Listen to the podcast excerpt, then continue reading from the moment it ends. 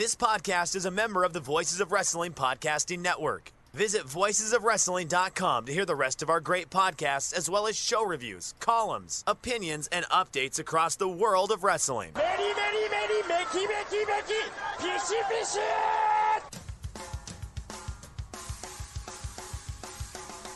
You are listening to the Flagship Podcast with your hosts, Joe Lanza. The fucking sun sucks. I don't know what you people see in the sun. I don't know how you people do the sun. It's it's just the dirt worst. I want nothing to do with it. I'd be content never going out in the sun again. And Rich Kraetsch. This is the dumbest show. I cannot believe these people. Pay, some people pay us ten dollars to listen to the show live. This is what we give them We- for forty-five minutes. Been doing this for ten years. Why? We're bigger than ever. More people listen to us than ever. Than ever. Why? And we are live on the flagship podcast. I am Rich. He is Joe. Joe, what's happening? No, What do you mean, no? no, we're we're not starting the show that way. what do you I mean, demand- no? I'm, I'm going to tell you no. You're on a strike. You're not going to do the show. We're not starting the show that We're way. not starting the show. Okay. And if listen, I deserve a proper introduction this week after I was the only man in wrestling media to correctly predict the pay-per-view success of Forbidden Door. Therefore, I refuse to start this show until I get a proper introduction and that starts with some proper entrance music. So, producer, hit my theme music. Oh my god. I can't believe you're doing that. For the record, I, I do not want to meet any of these demands. I, I feel I've been bullied into this. I've been coerced into these demands. Um, Now that Hercules, the mighty, music. the mighty Hercules. Is playing. do not talk over my entrance Sorry, music. I apologize. Well, your demands were that I do talk in front of your theme music, right? Do not talk over my entrance Got music. it. Okay.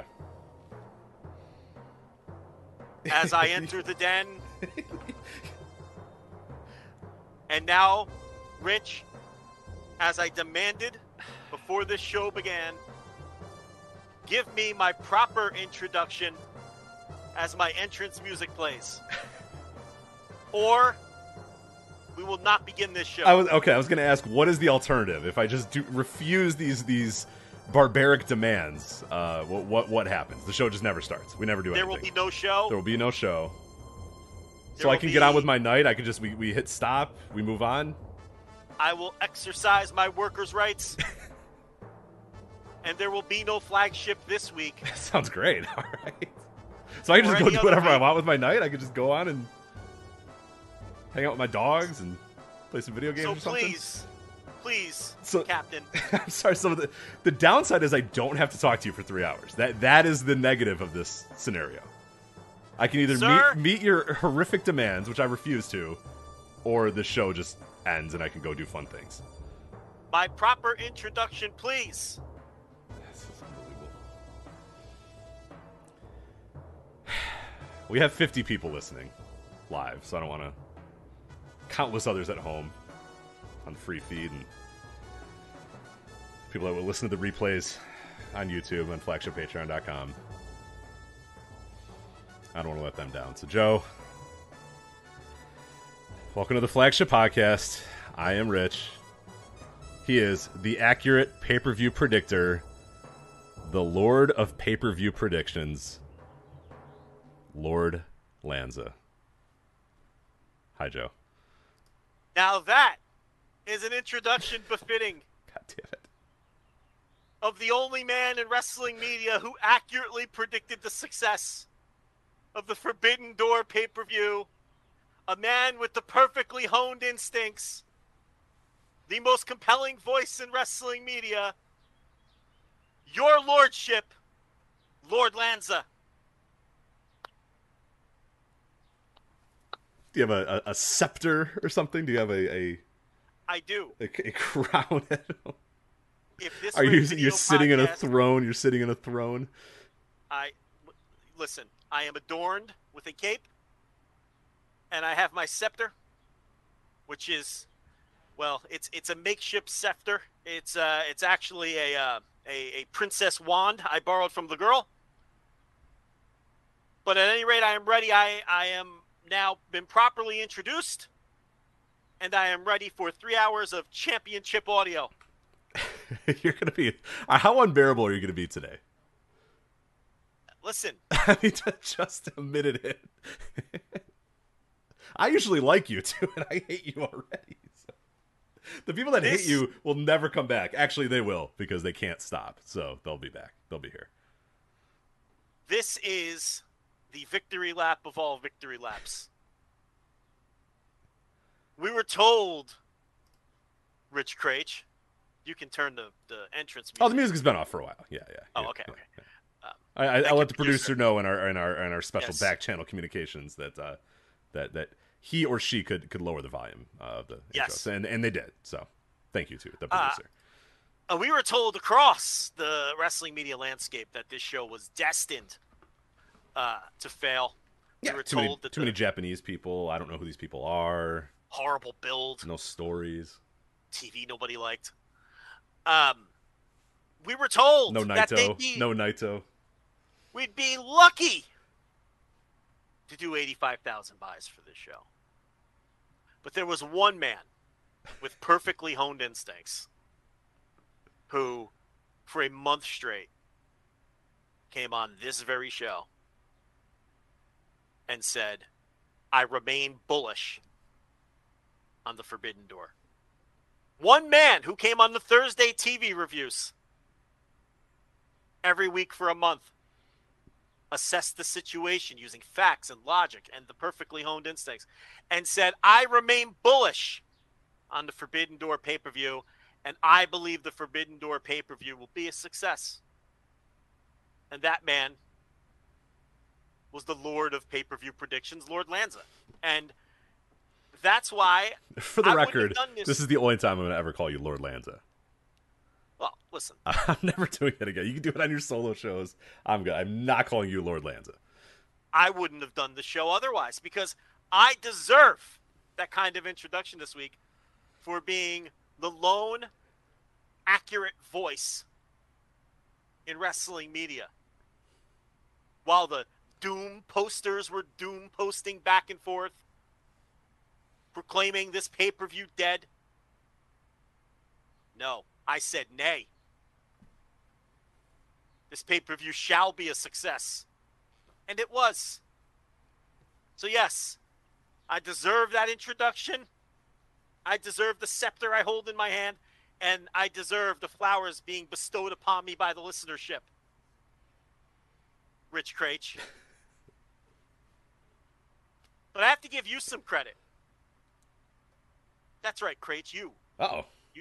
I, I have to give you some credit. Um, first, I want to read you four numbers. Are you ready? Uh, sure. 9.20. Nine point two zero. Okay. Yeah, let me read the numbers. Okay. I'm, I'm writing them down. Nine point two zero. Okay. 7.37, Okay. 8.61, and 7.96. Those are four numbers. Do you know what those numbers are, Rich Kraetsch? I would take a guess. Those look like they could be cage match numbers, but I don't. I, I would just guess on the on the the current rant going on that maybe these are the dynamites leading into Forbidden Door. The ratings of the dynamites leading into Forbidden Door and cage match. These are the ratings of the four dynamites in between. What was it? All out? Double or nothing. Between double or Lord, nothing. Lord of pay per view predictor. It was uh, double or nothing. Yes. Yes. All out to Never mind that. September. Okay, go on. Yes, Lord. Double or nothing is old news.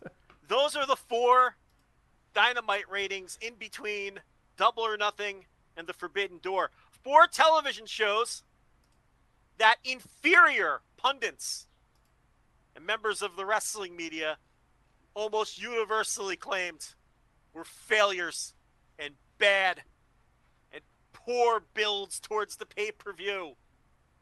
It was nonsense, Kraetsch.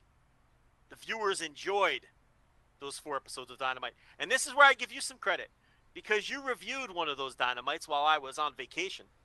And I, I felt like I was the only person on Earth that liked that dynamite. By the way, You and I, sir. I know I got I got done doing the the TV reviews because I did it almost immediately after uh, the show. I, I did it like I watched the show and, and and recorded it like I don't know maybe five minutes after the show ended or whatever. I didn't see any other people's views. I stayed away from everything. I just went boom. I hit record. I had my notes. I went and go. I released it. and People were like, oh, I don't know why Rich liked the show. I can't believe Rich liked this. I was like, what? I can't believe everybody didn't love this show. I, I was dumbfounded when I was done with my, my the Thursday tea reviews and just everybody hated the show. It felt like me and, and, and like one other person on the planet Earth enjoyed that show, and it was was that the nine point seven one or whatever? That's the like, 9 point- yeah, like the the universally loved. Dynamite. I swear to God, no, I nowhere else. I everywhere else I looked, everybody else hated it. But then for some reason, yeah, I liked it. You liked it. A few other people liked it, and uh, apparently everybody on Cage Match liked it. So I don't know what happened there. It was you weren't the one that was off base. Clearly, the viewers enjoyed it. The Doom posters, Rich.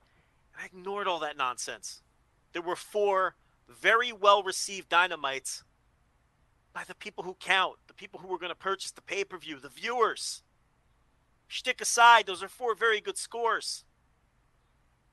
And okay, cage match isn't the most scientific, it isn't the best method, but it's a much better method than trusting the doom posters on Twitter who are all doom posting all to pop each other. Doom posting is contagious, Rich. It really is.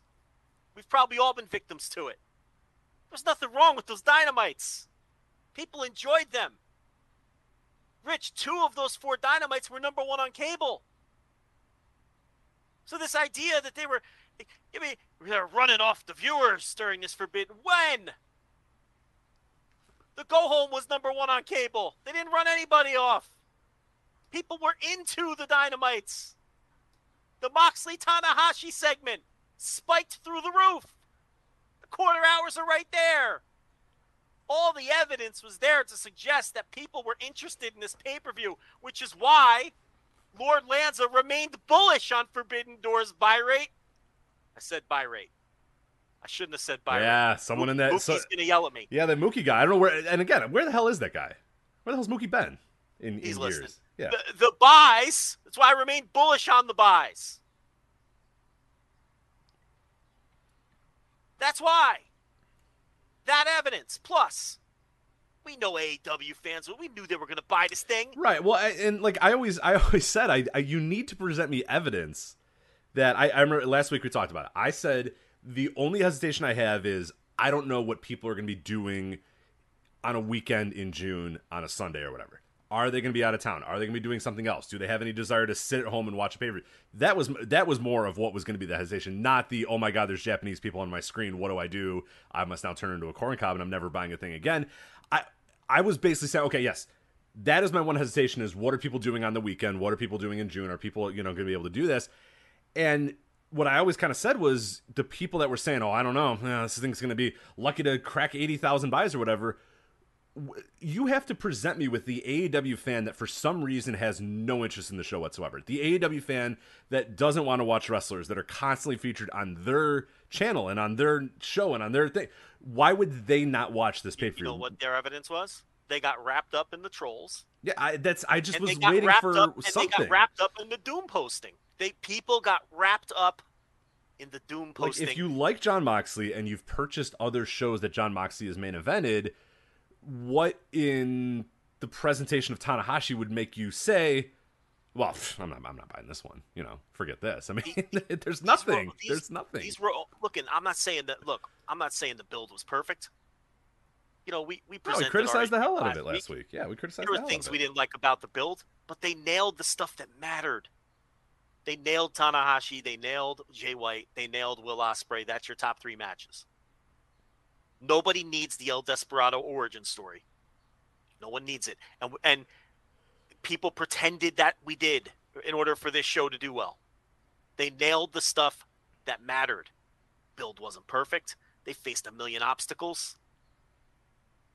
But I never once thought that the show wasn't going to do well. And it's all on tape. This is not revisionist history. It is all on tape. I never once thought the show wasn't going to do well. Why? They were very well received dynamites by the viewers, not by crusty, uh, by the viewers, not by crusty pundits and wrestling uh, reviewers and people who were fixated on nonsense like video packages that I insisted did not matter as much as they thought they did. And this is the victory lap. This show drew a $1.1 million gate. This show was one of the greatest American pay per views of all time between the bells and was a great show, universally positively reviewed. The show, the follow up Dynamite this week did over 1 million viewers and was number one on cable by a wide margin. That was a great number. Yeah, that was a great number out of Dynamite. It did a .36. The next closest show did a .27. Cable was down again, and Dynamite did over a million total viewers. In the .36 crushed the number two show, which shows you that there was interest coming out of Forbidden Door. And the final component was the pay per view number, which looks like it did an excellent pay per view number, which was the source of the rant at the top of this show and on the Thursday TV reviews. There is now, now that the pay per view number is in, now that this week's Dynamite number is in, Rich, there is now no way to criticize Forbidden Door from any angle. There are no more straws to grasp. This show was an enormous 100% success in every single way up and down the checklist. Where did this show come up short in any regard? Right, made made what a million dollars in tickets, million dollars plus in tickets. Top three in AEW history in gate yep. and total number of fans. I think it was number two to uh, uh, the Arthur Ashe show in in in paid fans, and I think it was top three in gate gate receipts. Can't criticize it from that standpoint. Pay per view did well. Uh, the the pay per view uh, buys did well. The show was universally. I mean, this is one of the best American pay per views of all time. This is a show of the year contender. Just a massive, massive success in every regard. And up until an hour before the show, you would have thought that AEW was falling apart. Tony had lost it. The company was doomed. It's uh, we talked we talked about it from the moment this company started, and we we continue to have these conversations about this, and because because no, people don't stop. Like you would think after two three years, people would stop, and I don't know, maybe it's that next TV deal, and that maybe people will stop. I don't know what it is. It kind of slowed down a little bit when they got that that that 2020 deal, um, that, that 2020 extension or whatever it was uh, from Turner, and then it kind of slowed down a little bit. But then I feel like it's it's just where and this is again it's from day one of this company that people I, I, I think a lot of the doom posting and the constant complaining and the constant hand wringing all that sort of stuff comes from a place of people being scared that this company is just going to die or go away or be a failure or whatever.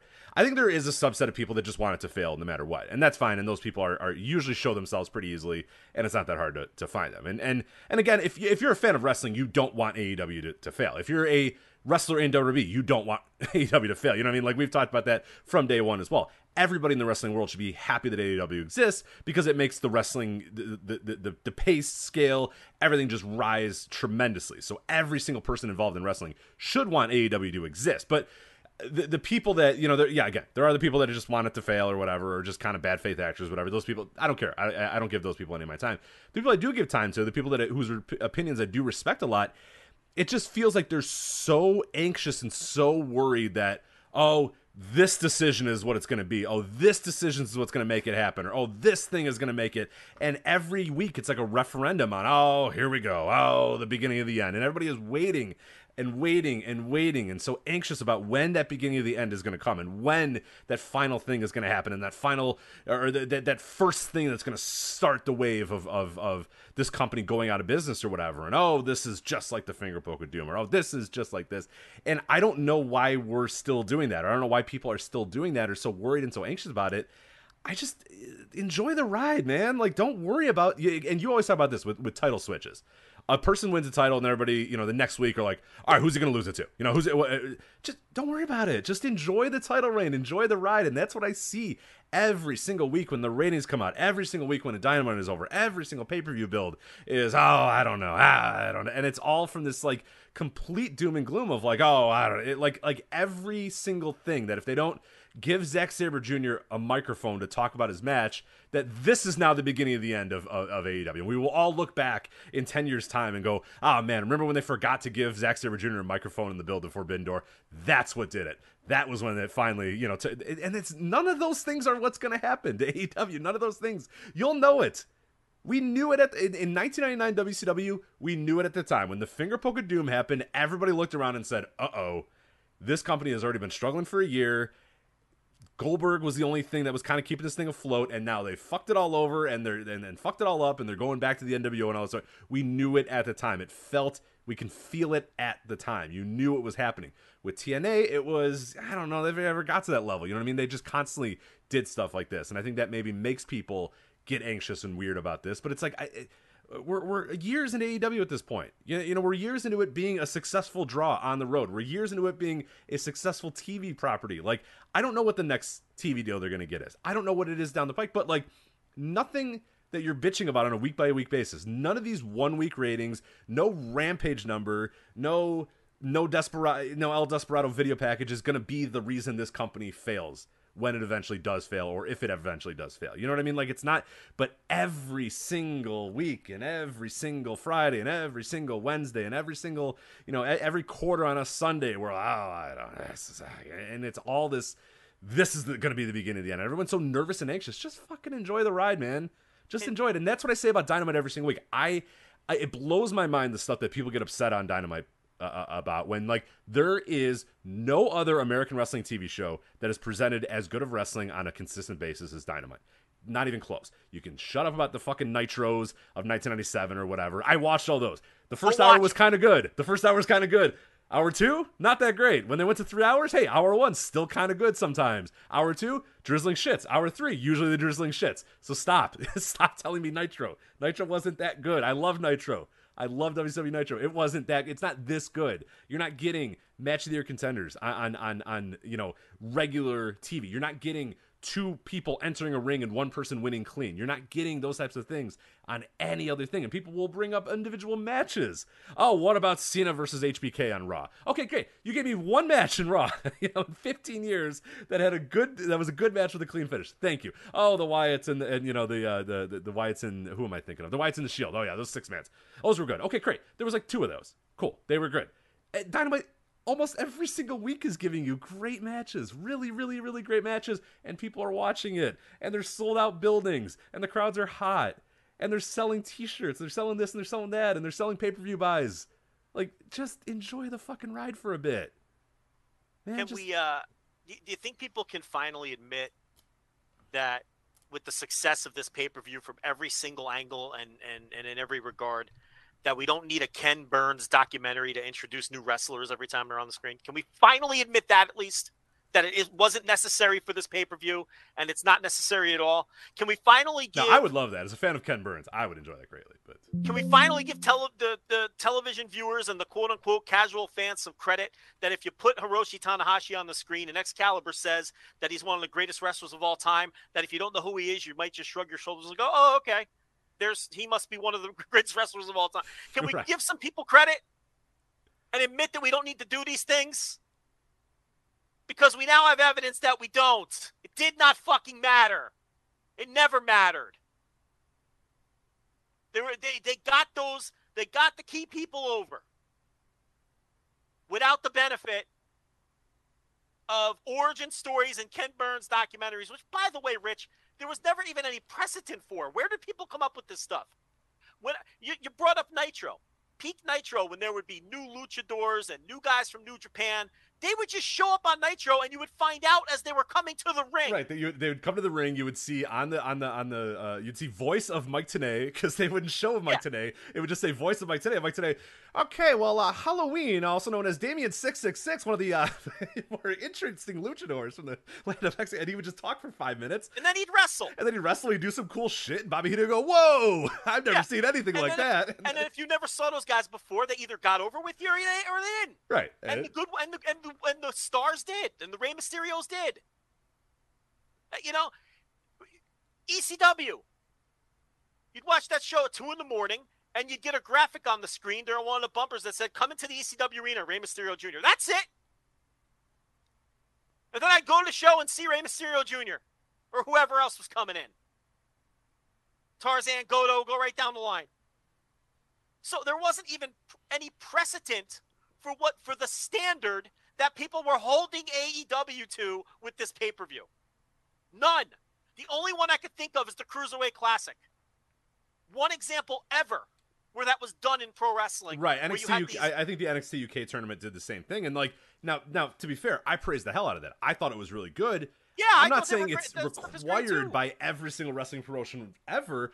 I just said I really like that. I wish more companies did do that, but it's not an absolute requirement that every single person that's on screen gets a, a, a five minute video about their life and their history and wrestling or whatever. I just think it was really cool that they did that. And you know what? You can do that too. AEW can do that. They can put it on YouTube. They can put it on their on the pay per view bumpers if they want.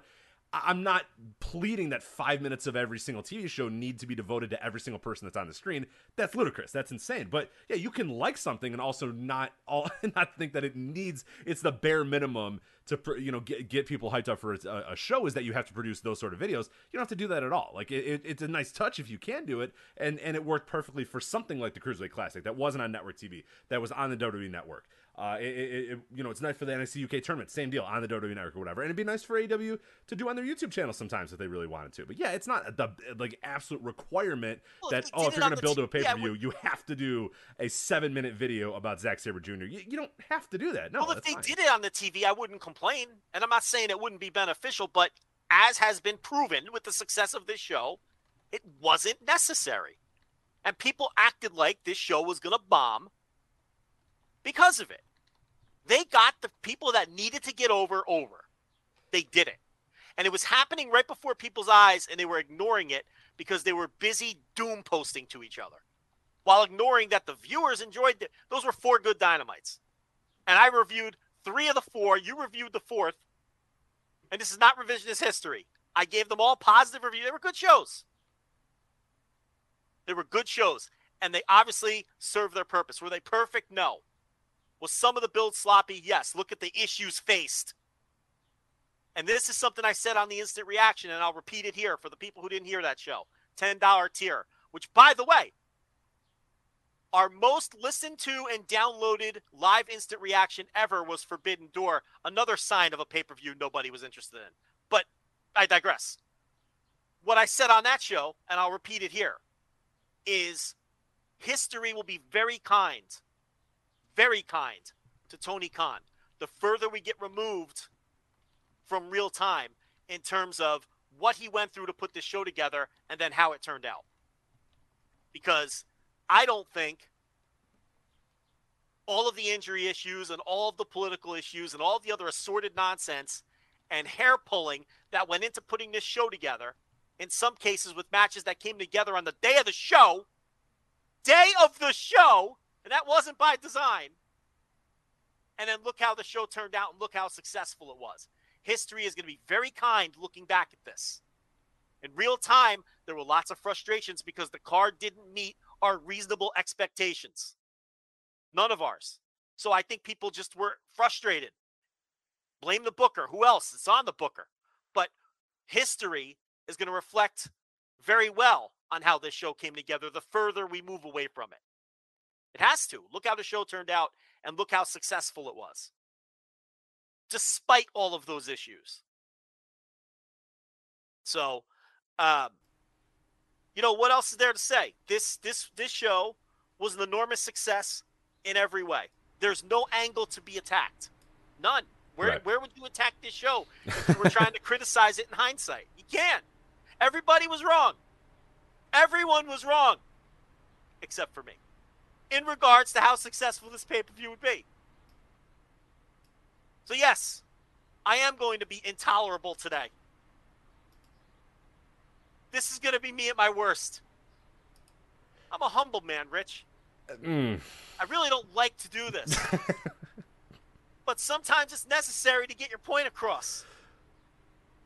I mean, none of these hokey excuses matter. None of them. Know, I, I get the sense that people aren't going to move away from this stuff. Well, It's they're really not. No, no, no, no. They, they definitely won't. And and you know, just kind of give you. I, and I've been doing some. I was I was doing some research for for some TNA things uh, over the last month or so, and and. And one of these things came up, and I think it's one of the more interesting things about TNA history is is that, and, and again, when people doom and gloom, and oh, you know, and, and even begin to compare AEW to, to TNA, which I think is is, is laughable in, in in a lot of respects, because TNA 2012, Joe, they ran a pay per view in June June 10th, 12, 2012, Slammiversary 2012, okay? Their pay per view buys for that, and by the way, they were on Spike TV in a much different cable TV audience. Would, you would you agree that uh, 2012 more people had cable than they do today? Yeah, of course. A lot of a lot of people watching TNA too. A lot of times you'll get that where people will say, "Ah, people are excited about one million people on, uh, watching Dynamite." Well, TNA used to get two million people to watch it, right? TNA Slammiversary 2012, 15,000 worldwide pay per view buys. 15,000 pay per view buys for TNA Slammiversary What's that 2012. conversion rate on 2.1 million viewers? Not great. Uh, Destination X was on July 8th, so in a couple of weeks. They would come back in a couple of weeks' time from when we're talking here. Pretty, pretty easy comparison to today's, you know, the pay per view for Forbidden Door a couple days ago, and then obviously uh, TNA Destination X 2012. Worldwide pay per view buys for TNA Destination X 2012, 9,000 pay per view buys. a great show, 9,000. More people will listen to this show than bought that show. Yeah. Yeah, that's a, uh less than 1% conversion rate. Right. by the way. So, That's a point. The the the show the Slammiversary show did a 0.7 0.7 percent conversion rate, uh, paying customers to total viewers. The uh, let's just say that Forbidden Door did a hundred thousand buys on the on the dot, which right. we know yeah. it did more. That's fine. Yeah, yeah. Let's, let's do that. least, Yeah. but for the point of the exercise, um, I, I'm just I'm not gonna I don't have it in front of me, but you know the one dynamite did in the seven hundred thousands, the others were in the eights. Let's say an average of eight hundred thousand that watched during the build. That's a twelve point five percent conversion rate. You know, the old back of the envelope rough yeah, math. that's better, right? I think. So, what was the TNA one? One, less Less than one. seven percent, and the other one was rate. twelve, right? yes. Which is higher than zero point one. actually a 12.5% conversion rate pay per view is, is incredible in the Yes. pay per view business. Right. But this is why when people talk about TNA's viewership at their peak and all of that, that is the first indicator that it's a moron that has no idea what they're what they're Right. talking about when they compare that to AEW, and that's why, because TNA was never able to convert that into forget pay per view buyers. What about ticket buyers? Ticket buyers. Yeah, ticket buyers. A disaster. AEW sells out these buildings in every city they go to, and the crowds are rabid. They're doing million dollar gates, which no one other than WWE has ever done. And I think the biggest paid audience AEW uh, TNA ever did in America was that uh, was that um, um, San Antonio show that I went to at the uh, uh, what's the name Alamo Dome. Wasn't it the Alamo the Dome? Alamo Dome, where they, where they drew like five thousand fans or whatever it was, five or six thousand fans. That's the that's the biggest attendance TNA ever did in America. That's a bad dynamite. That's a dynamite in a small building where they leave tickets on the table. So it's and they and and, and TNA was almost never strong enough to tour. There were times in their history where they would do those little weekend tours and the smallish because I, went to some of their houses. Yeah, yeah, yeah. Well, and then there was the time where Bischoff was like, "We need to tour. We need to put, you know, Impact needs to be on the road, and we have to tour." And that lasted what? I don't remember exactly, but it didn't last long. I'll tell you that before they realized, They would okay, maybe, they would draw maybe a thousand fans. right? So they said, okay, maybe we don't need to tour anymore. Maybe that's a bad idea, and it and then was. they go right back to taping in the impact zone and not drawing any money with that either. I mean, AEW has without question sold more tickets than than Impact has in their history already. I mean, they probably did that in year one. I mean, the first year of AEW probably sold more tickets than TNA has sold in their history. I bet you it's close. Or it's, I mean, so that's why anyone who brings up that point and compares the two companies, you, they're not even worth talking to. They have no idea what they're talking about. So, uh, you know, I don't know. All I know is we kind of got a little off track. All I know is for a company that seemingly does nothing right on television, they sell out every show that they have. Right, they convert a, a large number of their viewers to, to giving them sixty dollars or parting with forty dollars or fifty dollars every you know every every quarter. Uh, people that shell out money to go to these shows, travel across the country to go to these shows in a lot of cases, uh, consistently come and watch the TV every single week. But uh, yeah, they're they're fucking up left and right and tripping on their own dicks every single uh, every single dynamite. So and and and this Forbidden Door was as successful as it was without CM Punk, without Bryan Danielson, without MJF, without Kenny Omega. Go right down the line. I mean, you, you, if if they would have had, you know, a full roster at their disposal and you know all the new Tetsuya Naito didn't come over. I mean, you know, who knows how well it could have done. So they'll do it next year. There's no question. I mean, I saw people when when Tony was doing the scrum after the show, and he said, you know, obviously they're but they're doing one next year, and I I actually saw people on Twitter saying, "Are they crazy? They're going to do this again?" What? Why would they do it again? right, the massive business success on all levels. What's wrong with you? It's going to sell out in, in, 10 seconds again. They should run a stadium. They should run a stadium. Yeah, you, you on the uh, on the instant reaction said they should run in fucking Soldier Field or Comiskey Park or whatever. Yeah, yeah. If they're going to come back to Chicago, they can go anywhere. They can go anywhere. As great as, as great as that show was, it's going to sell out instantly. Are you kidding me? I told Tony, I messaged him. I said, you should run a stadium next year. Congratulations. You defied the odds. This thing was great. Run a stadium. He sent back the, you know, the emoji gimmick where the guy's rubbing his chin? yeah, thinking. Yeah. Hmm. Yeah. That's what he sent back. I mean, you know, it, it, blow away success. But, uh, so what do we got coming? I'm done with the victory lap. I, I, I will only have one segment, a half a segment really, of me being completely intolerable and annoying and off-putting. So I will. Some would agree that for three hours every single week, you're annoying and off-putting. But uh, Rich working stiff. Hey, okay. hey, right. hey. Um, so we all agree that the show was a massive success and everybody was wrong but me. I think we all agree on that. I think we can all come to a yeah a, a, a very very well reasoned agreement that yes you were the only one that was correct and everybody else was very very wrong. Right, right. There, you know, so we can move we can move on from that and look at some other fallout um, uh, from this show. Uh, we talked a little bit about this on the uh, instant reaction ten dollar tier. Um, most listened to instant reaction we've ever done. If I haven't mentioned that. Um, yet. But uh, FTR, Rich, they're like a top three act in this company right now, aren't they? Oh my god, that that pop that they got last night. Uh, by the way, the, the AEW needs to be very, very the, the pop. They've been running out of. They've been running on pops like crazy lately.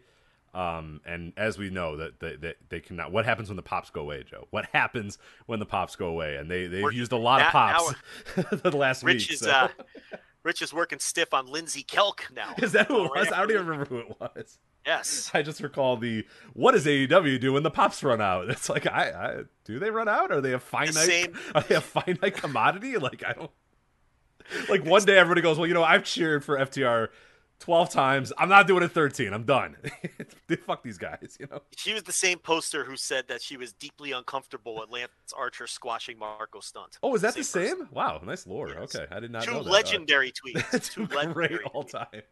Things. So uh, yeah, when when when your boy Danhausen announced FTR, the roof on that Little Caesars arena fucking blew off, blew off. Yeah. For those guys, I mean, they are the most over dudes. They they might be. I mean, there's Moxley. I think is bigger than them. I don't know that I could put them any lower. You said three. Who would be number two in that? I think we can. Can we both? Are we? Are we both on Moxley uh, as one? Like Wait, over X, like over X. Yeah, currently in the in the company right now. Yeah, aside from Punk and I guess we can take Danielson out of the guys that are currently in the mix right now. I mean, FTR is probably is top five for sure, maybe top three. You've got Moxley, you've got Kingston, um, maybe Orange Cassidy. Um, who am I missing?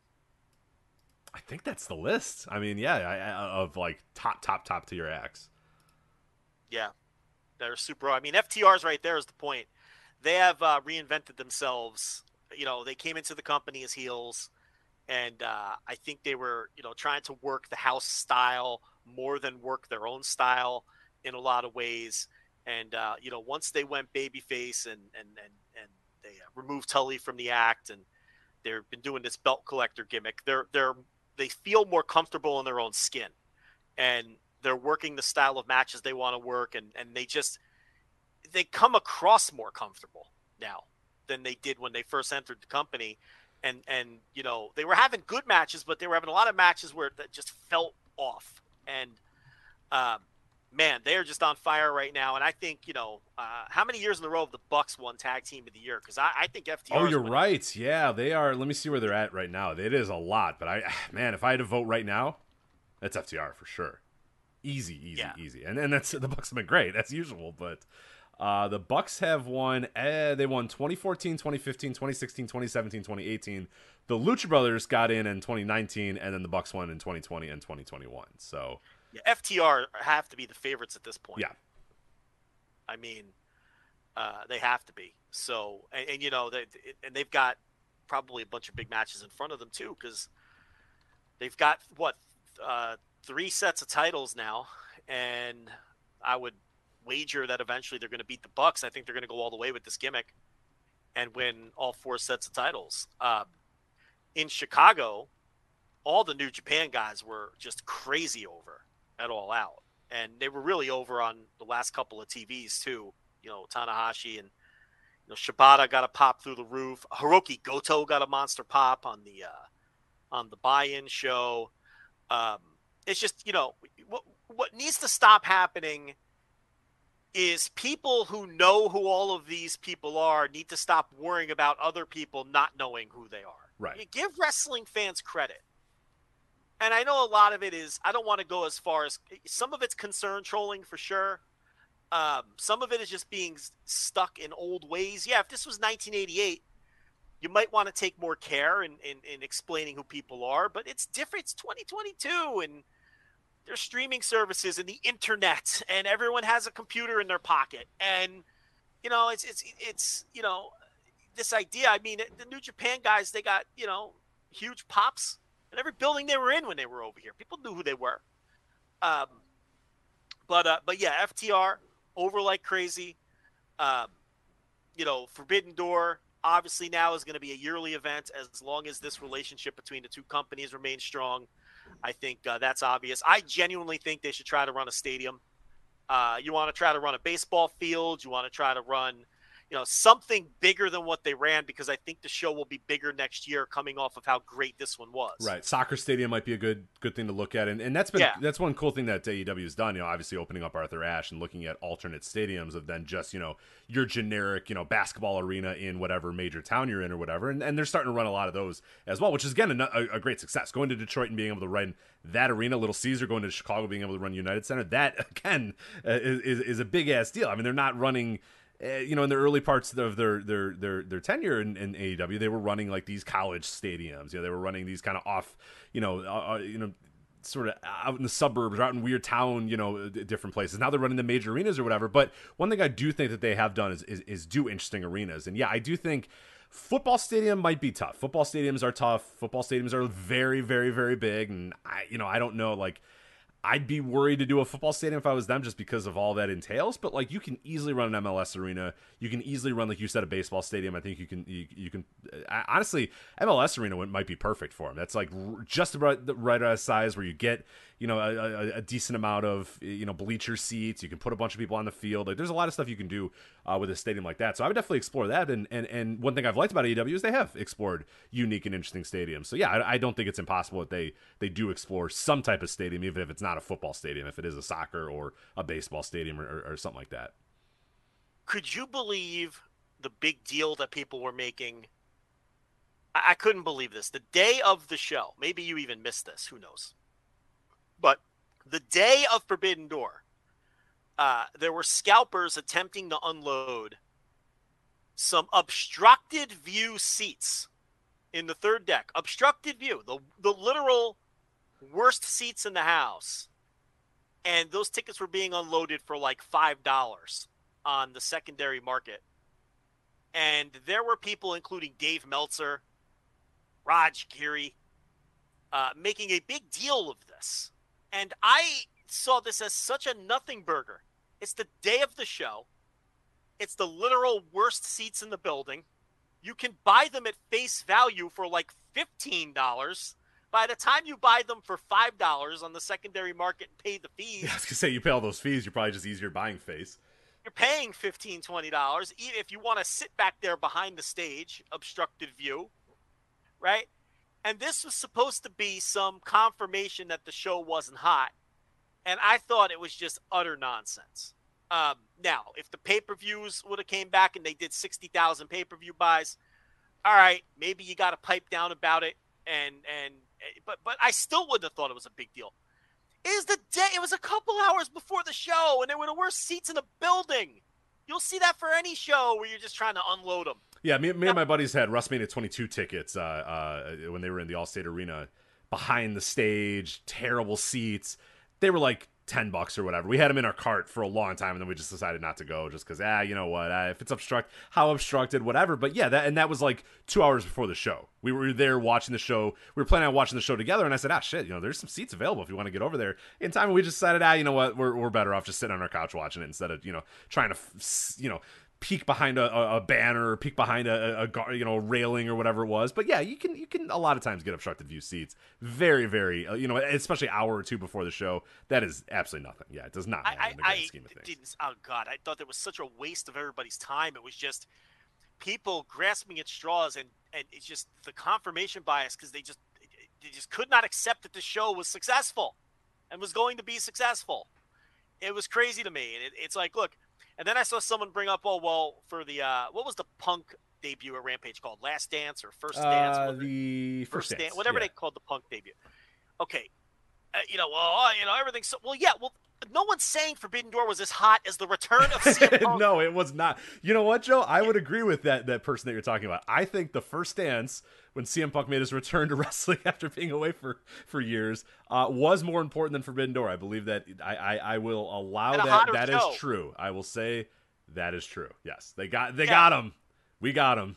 They're right. Yeah, I mean, know, guilty this- as charged. Yes, CM Punk making his return to professional wrestling uh, in Chicago uh, was a much bigger deal than Forbidden Door. Yes. All right, so I, I guess if, if if you're still someone who wants to find a way to go after this Forbidden Door show, which proved us all wrong to some degree on the level of success that it was able to, you can you can say uh, with accuracy that Forbidden Door wasn't hot enough to sell secondary market obstructed view tickets uh, that had a face value of fifteen dollars that were selling for five dollars a day to show. You can say that with accuracy. Yep. If it makes and you'll you be feel right. And you'll be right. So Yeah. owned. Yeah. You got it. You nailed it.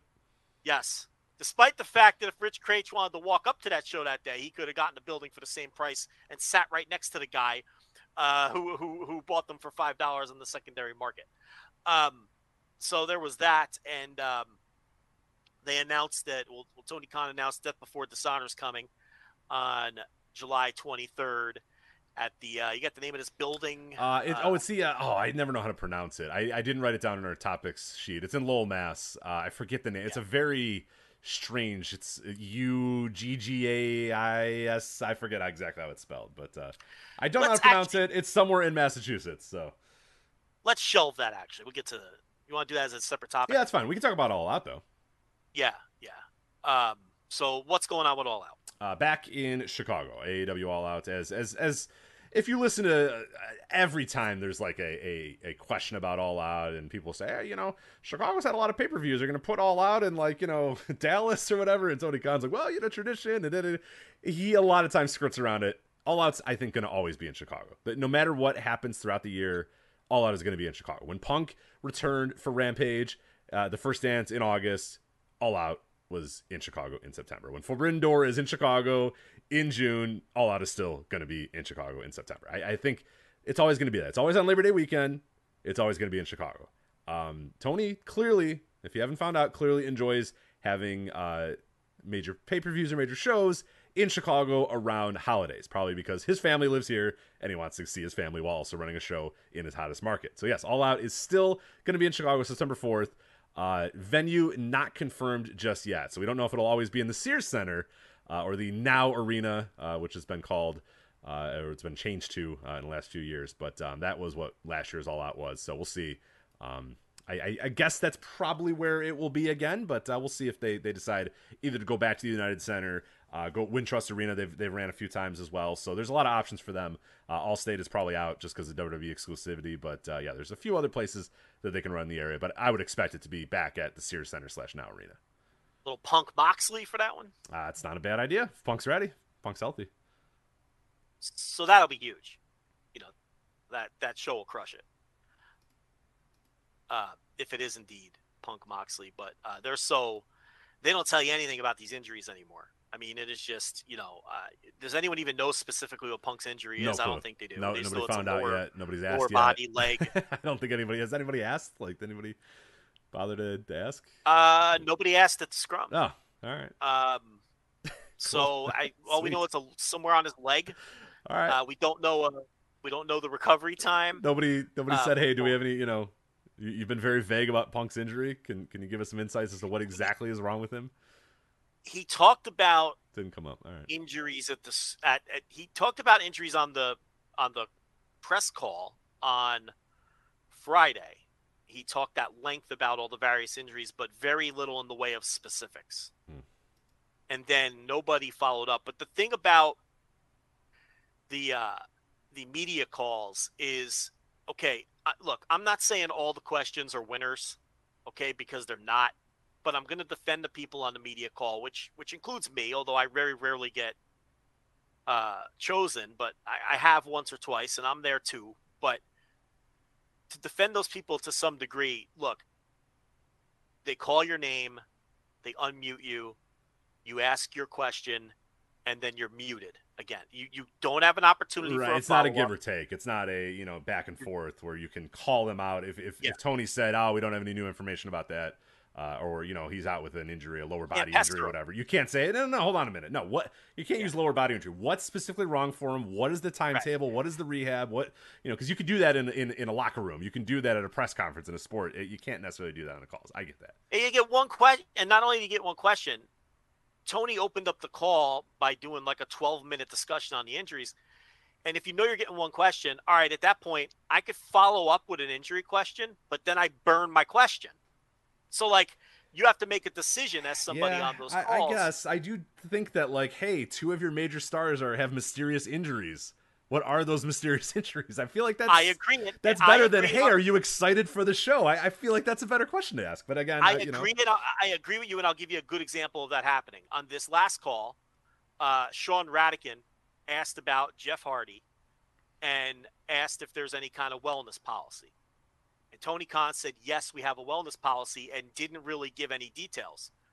A few people later, Brandon Thurston got called on, and I don't know what question he was planning on asking, but instead of asking whatever he had in the holster, he said, Tony, you mentioned a wellness policy earlier. Can you follow up on that and give us more ah, there you go. See, Brandon knows what he's fucking doing, man. See, that's a real dude. That's a And real. credit to Radican too. For, yeah, yeah. for- Those are real dudes. Those are real guys. That's the, the they're, they're they're they're asking real questions, real journalism, real. That that's what you use these pressers for. So Thurston took the bullet and saw an opportunity. He said to himself, "Now wait a minute. This guy just this could be the biggest news coming out of this." thing." Right, right, right. And that's the And thing that I- people will say is like, oh, well, if what if he doesn't answer? Okay, yeah, don't worry about what if he does. What if he does answer? You know, that's Right. the big story. Like, like people are so worried about, oh, well, you know, you got to get your headline. Okay, do you need the headline? Tony Khan is excited for Forbidden Door. Okay, you got your headline. There you go. You can just make that up. Like, you know what I mean? Just see his tweets and, and do it. But like, yeah, you might get stonewalled, and Tony might not say anything. But he might say something, and he might say something that's big and different and unique. He might spill the beans and say, "Yeah, you know what? Dan O'Brien's got a broken neck, and he's not going to come back for eight months or whatever." You know, what I mean? like you don't know unless you ask the question. Yeah, you might get burnt, and you might waste your question, but you might also get the biggest news story of the entire thing. If you ask, "Hey, are you excited for the show?" You know what you're going to get. You're going to get a four out of ten answer that's just generic as fuck. And that's nothing against Tony. Like that's a terrible question. Of course he's going to say, "Yeah, I'm excited about the show. It's really you know uh, our partners in New Japan." And he's going to give you a PR thing or whatever. You know what you're going to get. But I think a lot of people would rather just take the four out of ten and not risk the potential zero out of ten that might come from a question that you get stonewalled on. But then if they do answer that question, you might get you know the headline, the top thing of the entire weekend. But well, you know. That, to me, it it's not even wasting the question. It, it, the thing is, it's your job as someone on that call to ask a good question. If Tony dodges it or doesn't answer it, then it's on him. At least you asked the question and attempted to get an answer out of him. And uh, so I think that's the important thing. I, you know, on this last call, and when I did my right, because you know, if you get on the five dollar tier, there's a copy of the audio, and I always do a write up and give my analysis of the media call. And I led with the wellness policy thing. To me, that was the biggest takeaway from that call was the wellness policy stuff and the stuff about Jeff Hardy. Um, but to be fair on this last call, I mean, I thought there was only one terrible question that was a time waster, and that was the guy who asked when AEW would be coming to Alberta, Canada. Um, people really, people, people really need to stop with the when are you coming to insert my town here. Now, I will say this: if you're if you're from some radio station in that town, that's a question that's pertinent to your customers, and I understand asking that question. Um, so I can kind of give you a pass, but I hate when people ask the "When are you coming to X?" question because Tony loves to hear himself talk, and he started giving a history of wrestling in Alberta, and yeah, just it, it, just lets him go in in just yes, it, it lets him go in wrestling nerd directions that you're talking to this, you know, the, the president of this company, the guy running the show, the big seat in AEW. Like, we don't need, re- you know, on those calls, we don't need wrestling nerd Tony Khan. We need guy that runs AEW Tony Khan, not. And if you let him, Calgary that, Stampede Wrestling historian Tony Khan, we don't need. It wasn't even that. He started naming Canadian cities. He's like, if you remember Yvon Robert in Montreal, it's like, no, no, we don't need to hear any of this. So then, then it burns like seven minutes of the call. right. It's right. only sixty minutes anyway. You know. But I, I, I do think people are a little too hard on the people on the media call. I think the questions have been better lately, but you have to understand the restrictions. Now, the people in the scrum, that's different. You're standing 10 feet away. If you don't like the direction he's taking the question, follow up right. That's they're too polite to him in the scrums. They're way too polite to him in the scrums. They let him go on these diatribes. Uh, they very rarely follow up. It's it's uh, you know it's. I'm not saying it has to be contentious, but you can you can make him uncomfortable. I mean, that that's kind of your job, you know. And uh, and and here's the other thing I think where people are. Little, I'm I'm going to defend the people at the scrums and the calls again a little bit here because we do enough. We beat them up enough. I'll defend them a little too. There's also different kinds of outlets. Okay. Um, you know, there's outlets that cover pro wrestling in a very serious manner, and then you're going to have outlets that their readership or their listener base or their customers don't want wrestling covered in that way, and they're going to ask softer questions right. because that's the kind of covers that they're, and you just have to live with that. And even if you listen to real sports press conferences, you get tons of terrible questions. We have to stop pretending like only Tony Khan gets terrible questions. That's couldn't be further from the truth. 90% of the questions you hear thrown at any NFL or NBA coach are garbage questions that uh, that we you know can't believe are being asked. So um, you know from that standpoint, uh, but no, I, I do think people are starting to do a, a better job on the media calls, and I think the scrums could still use a little work, though, for sure. For sure. Yeah, I mean, yeah, yeah. It's, we should have. We should have. If we don't have answers on, and to get back to what started this conversation, if we don't have answers on these injuries, what the injuries are, how long these guys are going to be out, we should at least be able to say that these questions were were were dodged and not answered. And then we could pin the blame on Tony Khan instead of pinning, pinning the blame on the dozen reporters that were right, in there with right, the scrum right. and didn't even bother asking them, which is a joke. I mean you know, this is the first thing you just brought up is, well, who did anybody ask him? And no, they did not. I listened to the whole scrum. Nobody. I mean, yeah, two, two, and people remind me that Kyle O'Reilly has like mysteriously disappeared as well. Like those are, are, are two, you know, major stars in CM Punk and, and, and Danielson, and then another guy in Kyle O'Reilly who have just like disappeared off the face of the earth with n- no idea what their actual injury is. Punk's like, "Hi, I gotta go away. Bye." And it's like, "Okay, are you back in three months, in four months, five months, six months, nine months? Are you done forever? Like, what, what's going on here?" I mean, hell, Kenny Omega. What's the update? I mean, we we got quotes from him this week that we're gonna talk about a little bit later. But yeah, I mean, that's something that hey, uh, one of your top stars has not been around for basically a year. Is he alive? Does he still have legs? Like, you know, what's going on? And it's it's it is kind of strange that a lot of that stuff is just kind of you know, like ah, whatever. You know, okay, you guys come and go. And, and Danielson, like, what what's you know, the guy, oh yeah, I can't come for blood and guts, and I can't come for Forbidden door, but my head is okay. And he's like ranting about his head, and it's like, all right, well, what, what's what, what are you doing Well, here? the thing Like- is, when Tony Khan's at the scrum complaining about how the top of his card is ravaged with injuries and how hard it was to put the Forbidden Door card together, your job in that room is to say, all right, well, tell us who exactly is hurt and how long are they out and why was it, you know, follow up. Right, right, right. know, and, and and we're dealing that a lot. I mean, I, I you know, you said like in sports circles, like a lot of times a lot of terrible questions are asked and and, and that is true, but like sometimes there's a lot of really good questions asked in like a sports media room or whatever. And I'm dealing with a lot of that in Chicago right now where White Sox media is basically like, fuck Tony. I mean, we're going at Tony now because Tony's at, treating us like an asshole and, and, and dodging our questions and being, and they are just going at this dude every single night now. Uh, and it's great entertainment because you know, there's just like guys who don't sub in and they're like, "Hey, Tony, what happened to this guy? He's hurt. Okay, what's his? What's he hurt? Oh, his legs hurt. Or okay, what what do you mean by legs hurt? Like, you know, and we're getting like these very contentious things, and we're you know, it, it, to me, it's like, yes, that is probably what you should do. Is that if a very good player just suddenly stops playing for a week, you have to ask the guy, the manager, you know, what's wrong with the guy? And if he says, oh, he's dealing with some things, like, okay, well, he's 22 years old and he's out for a week for leg things. Like, what's going on? Like, you you can't just say, oh, he's out. Oh, his uh, his legs are sore. Like, no, that's a you know, these are big deals. These are big things. So yeah, it, it is. You're, you're right in the sense that a lot of ones are bad, but there are a lot of really really good ones as well. And I I, I think those scrums they don't they don't deliver they, they're just kind of yaha time in a lot of ways and i get it it's fine it's late in the sh- night and people are drinking and going nuts and they're just you know they, they go until 4 a.m or whatever but like yeah let's let's you know you got you have the president of a company sitting down at a table with a microphone and they're giving you a microphone you know that that you are not going to get the, in the wrestling world you are never going to get access like that in any other field in wrestling ever you're not going to get that from WWE. You never got it from WCW. You're never going to get it from any other place. A guy being in, uh, sitting there in front of you, uh, able to answer your questions and answer your follow ups, and you follow up and you guys have a conversation. With, never going to happen. And I feel like they they are just kind of being wasted, and, and that uh, that does stink. It kind it delves into story time with Tony. Right, lot of the right, time. right, right. And it, it Which you is fun, but like this, uh, they, they just feel like a waste ultimately. You know, if it, at that point, just do story time with Tony after every show, and that's fine. yeah. I, will watch it anyway. But like, yeah, I feel like we're we're, we're we have a waste now of a room full of you know reporters and and and, and website people, and just nothing tangible comes out of those things. It's just it, it and I want to know is what's wrong with Danielson? When's Punk coming back? Because you asked me before, hey, is that gonna be Punk versus Moxley at All Out? I don't know.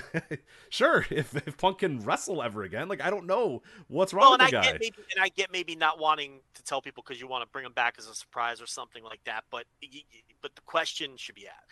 Like I can't. I get the scrum and the media call confused. But at one point on one of those, uh, Tony was saying how um, he was disappointed in the original list of talent that New Japan offered him, and and he had to fight for certain people, and he gave a list of some people he fought for to get on the TV.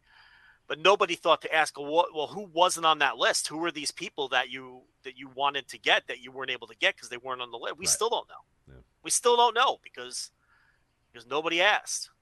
Um, you know, but um, anyway, uh, that's uh, you got anything else on uh, Forbidden Door, uh, Fallout, or whatnot? Not Uh, really. Yeah, I, I thought it would really. I thought it was another pretty good episode of uh, of Dynamite. I'm not as into the war games of blood and guts as, as a lot of other people are. I, I, I definitely saw the value in that match. I thought it was pretty good. It's just I'm kind of. I, it, it's never been my match. I've never liked war games really.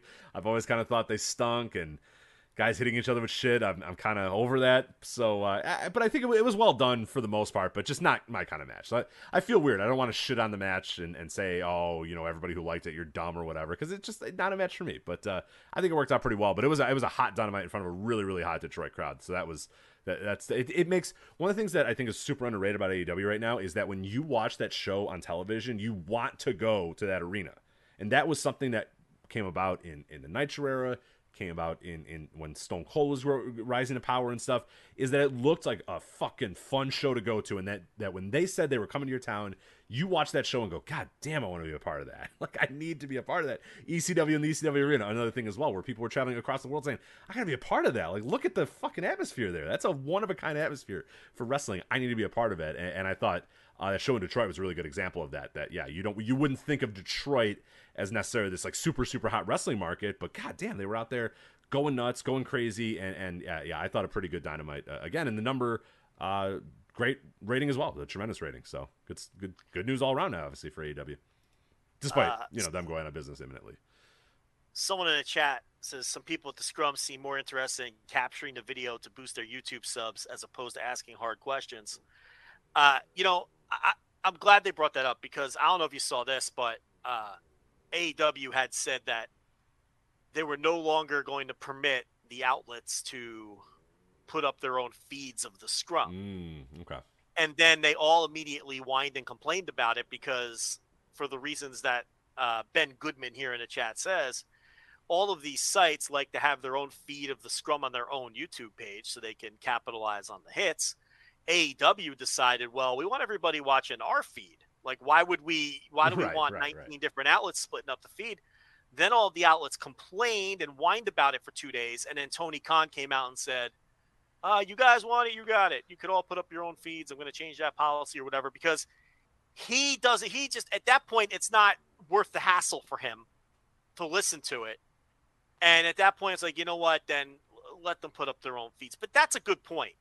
I mean they're so overly concerned with getting the YouTube views. And look, I know we all got to put food on the table, but it's like, how about putting food on the table with quality work and not just, you know, uh, putting up the yeah, same not just algorithms. Yeah, not just algorithm manipulation. You know, stuff, yeah. how about believing in your work? And I know that sounds crazy. You know what I mean? But it's like, uh, I couldn't believe the whining and the level of you know petulant babies that these people were being because uh, AEW was putting the clamps down on that. You know, for the media calls, they don't let you live stream the broadcast. They used to, and then they stopped. They did stop that because uh, outlets were doing that, and they said mm, you can't do that anymore. Yeah, they'll give you a copy of it when it's over, and they usually get it to you within an hour or two. Um, you know, you record it yourself. You can maybe beat them on that, but they're sending it to you anyway, so it's not like you're you're getting around anything by recording the call yourself. You're just getting it up an hour earlier if you want to post it than you would otherwise. But they don't let you live stream the media call, and for good reason. And uh, yeah, I mean, it, it does seem like it's just it's more important to these outlets to get their little cell phone up on the tripod and make sure that they're streaming to their YouTube channel. And then, uh, you know, and, and the quality of the questions maybe you're coming secondary, right. but that's just the state of the of how it is. And um, you know, uh, you know, what are you going to do? I mean, that's just that's their business models. You know, it's it's uh, you know, but and and from from AEW's point of view, what are they going to do? Fight people on that? Are they going to piss everybody off on that? right. It's not. It's not and worth that fight. Yeah, it's not it, worth that. It's not worth it. Just let them stick their dopey cell phones up there, um, and and stream the things themselves. Uh, you know, uh, some of them actually stick the phone in the wrong direction, which drives you nuts. Uh, I always get portrait and the other one mixed up. It's uh, landscape uh, and portrait. Yes, landscape yeah. and portrait. Yeah, which is the one that it would be portrait would be incorrect, right? So they, uh, they... I mean, uh, see, it used to be, but these days, unfortunately, uh, the world has gone to a very portrait uh, style uh, with with what with the TikTok and the reels and all that sort of stuff. Yeah. So, um, wh- while I, I used to rant and rave about ah, you gotta you gotta do stuff, and yeah, now it's it's yeah. Yeah, but it's, it's uh, changed. So yeah, so portrait's fine now. So. So just Kenny Omega deal today. You want to do this? Uh... Yeah, let's talk about that. So he had a uh, he did a stream, uh, a Twitch stream on CEO Gaming, uh, and uh, Kenny Omega turned into an old head overnight. He wants guys to slow down and grab some freaking holds. Nah, that's not exactly what he did. Anyway, let's. Here's the quote from the CEO gaming here. It says that uh, that is why I was confident doing everything through the Hangman story. That was a story about human lives. I feel as wrestling has progressed, it's become less about those a lot. If we just become physical vessels that are supposed to throw each other at a wall until everyone goes kersplat and don't get up again, that's the kind of wrestling I can't do anymore. And when I have to know that it's time to pack it in uh, we're gonna ha- we're going there already, and there are a lot of people trying to convince you that those are the best matches and five star matches. We have to be careful. It's not to say it is impossible. I just feel this entire generation is gearing towards that one side of things. Now that the athlete in wrestling is of a higher level and there's less emphasis on character and physical presence, as difficult as it is to be an athletic daredevil in the ring, we have so many gifted and natural athletes that it is actually the easier route. Peak satisfaction for a lot of fans is when they do get those stories and when those storylines pay off. Maybe some fans have forgotten about that, but I would like to have a chance to remind them when I come back while still hopefully being able to deliver in the ring. So then people went with the headline of Kenny Omega hates flips and five star matches and Dave Meltzer sucks and grab a hold kid, basically. Well, I mean, the Cliff Notes version of what Kenny had to say was back in my day in 2016, we didn't told care stories in the ring. right, we didn't care about stars, even though I did definitely Yeah. care about stars a lot and use them to build my character. But yes, yes. These kids today are only worried about high spots and Dave Meltzer ratings. These kids five years later are only worried about. So basically, Kenny, there's one of three options here. He's either become what everybody eventually becomes in pro wrestling, and that's someone from a previous generation who is shitting on the next generation. Uh, but it's a little weird because he's still part of this generation, and the complaints that, he are, that he's making are a little too on the nose. He's a guy who's been accused of being a high spot guy and not telling. Again, he's a guy who literally used Dave Meltzer ratings to make a character out of. right. Like so a couple years ago, including last, you know, before he got injured. Correct. That was all of his intro, was a heel stick intro about how many stars he has. well, he calls himself the best bout machine. Okay, Right. so so it's not that. So he's not. He hasn't turned into Lou Thesz saying nobody knows a wrist lock from a wristwatch. That's not it. Um, because he's clearly more self-aware, and and the comments were a little too on the nose in describing himself. So he's either doing a cheeky, um, very uh, sarcastic deal that that uh, the interviewer wasn't wise enough to pick up on, or he's doing this very specifically to continue building a match with Kenny Omega because Or Will Ospreay. few Will days- uh, yeah, yeah, yeah, with with Will Ospreay because you know a few days before that he did an interview running down Will Ospreay and basically accusing Ospreay of all the things he said in this interview. Oh, he's a spot. Well, not in these exact words, but he's a spot monkey. He is concerned about star ratings and and and all of this. So my interpretation of both of those Kenny Omega interviews and both of those Kenny Omega quotes is he's very clearly building a future match with Will Ospreay. How did you take it? Yeah, and and so one other possible scenario uh, that that you laid out there because you laid out a few different ones. Another one is possible that that that maybe Kenny is realizing or uh, staring at the mirror and realizing he can't be that guy anymore. He can't be the physical specimen that he was before. He can't be the best bout machine like he was before. I still think when he comes back, he probably will be. You know, you know, I'd imagine that's probably why the rehab is taking so long, and he's trying to make sure that he, when he comes back, he is, you know, Kenny Omega again. And I, I can't envision a Kenny Omega that's not at least a, a great wrestler. You know what I mean? Like I can't imagine that we're gonna get uh, a Kenny Omega who's just gonna slow things down to an absolute grind and a halt or whatever, because that's that's just not who he's ever been. But I do wonder if that's maybe him also staring at the mirror and saying, "Look, I can't be this anymore."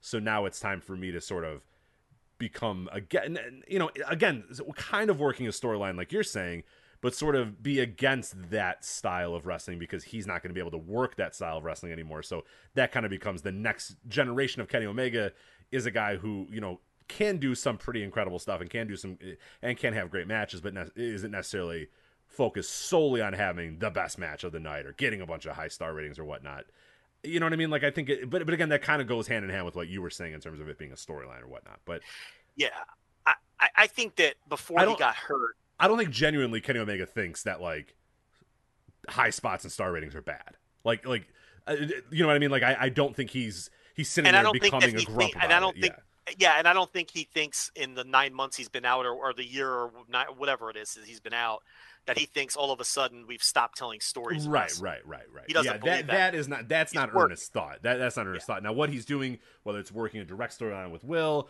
whether it's you know kind of setting the stage for his return, whatever it may be, it, it, it's something in that realm. It is it is certainly not like you said, Kenny Omega turning into Lou Thesz over the last nine months and deciding, ah, you know, we gotta gotta start grabbing holds and telling stories, kids, like because we're we're just we're, we're losing sight of the game here because that's that's not Kenny Omega. It's never been Kenny Omega. It's never going to be Kenny Omega. No, well, I think well, look, before he got hurt and he was doing the belt collector thing, and Will Ospreay was doing the belt collector thing at the same time. They were taking shots at each other on social media, and they were very clearly building a match. And whether it's because Omega got hurt or you know New Japan and AEW's relationship was a little icier at the time, it never happens. And now he's hurt, but when Omega did that fightful interview with Sean Ross Sapp, I thought it was very clear that once again he was trying to um, build a match with Kenny Omega with all the shots he was taking at Omega. Now, a lot of people don't like uh, Will Ospreay, or I keep saying build a match with Kenny Omega. He can't build a match with himself. I, thought it was very clear he was trying to build a match with Will Ospreay um, in that interview with Sean Ross Sapp. Uh, now, a lot of people don't like Will Ospreay, so it's very easy to criticize him for the things that people don't like him about and get people to buy into your work, right? Because if Kenny Omega goes out there in interviews and says that Will Ospreay is just a guy who chases star ratings and he doesn't tell stories in his matches, well, that's a lot of Will Ospreay's reputation with people.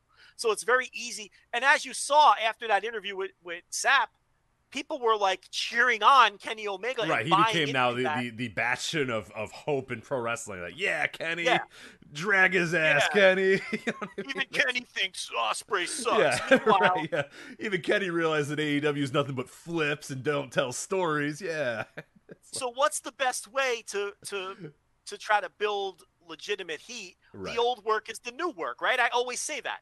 What's the best way to to, to build a match with Will Ospreay? Go after all the things that fans really say about him, and that the fans who don't like him really say about him. And that's what he was doing in that Sean Ross Sapp interview. I mean, because he's just picking up where he left off before he was injured, and him and Ospreay were sniping at each other.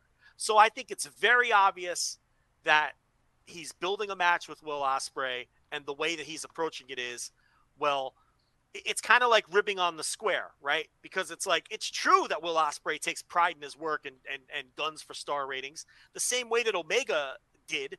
But Omega's going to approach this as the curmudgeon veteran, or or kind of this passive aggressive veteran who's like, oh well. You know, that's passe, you know, or I was above that. I was telling stories when I was getting my star ratings. You're just doing moves, right? So th- to me, all of this Omega stuff is very clearly building a match while also maybe sprinkling in a little reality. I mean, he probably does feel like um, that's a home run, Joey Votto. That's about 420 feet.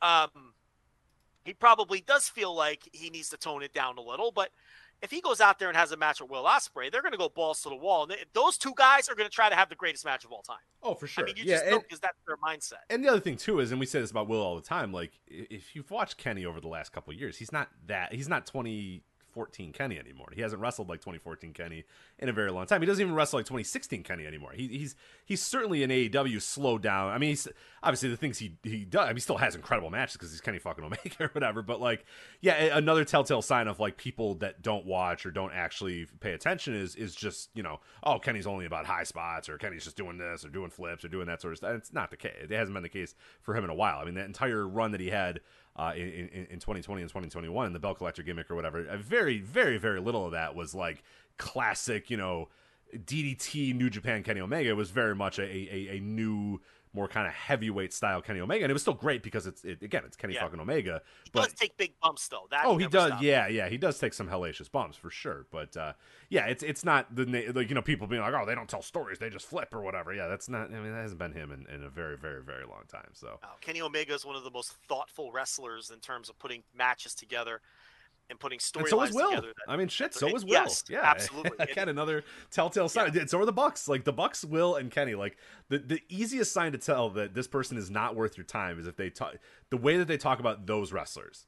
And the way Yeah. they describe those wrestlers. If you have problems with Will Ospreay, I get it. There's a lot of things to dislike about Will Ospreay. I totally get it. But if it's oh he just flips, he doesn't know how to work, then like that person is not worth your time anymore. They're idiots. You know, it's so they don't funny. watch. We- the Bucks, they don't it- sell. Okay, You haven't Yeah. watched a Bucks match in seven years. Then not worth your time anymore.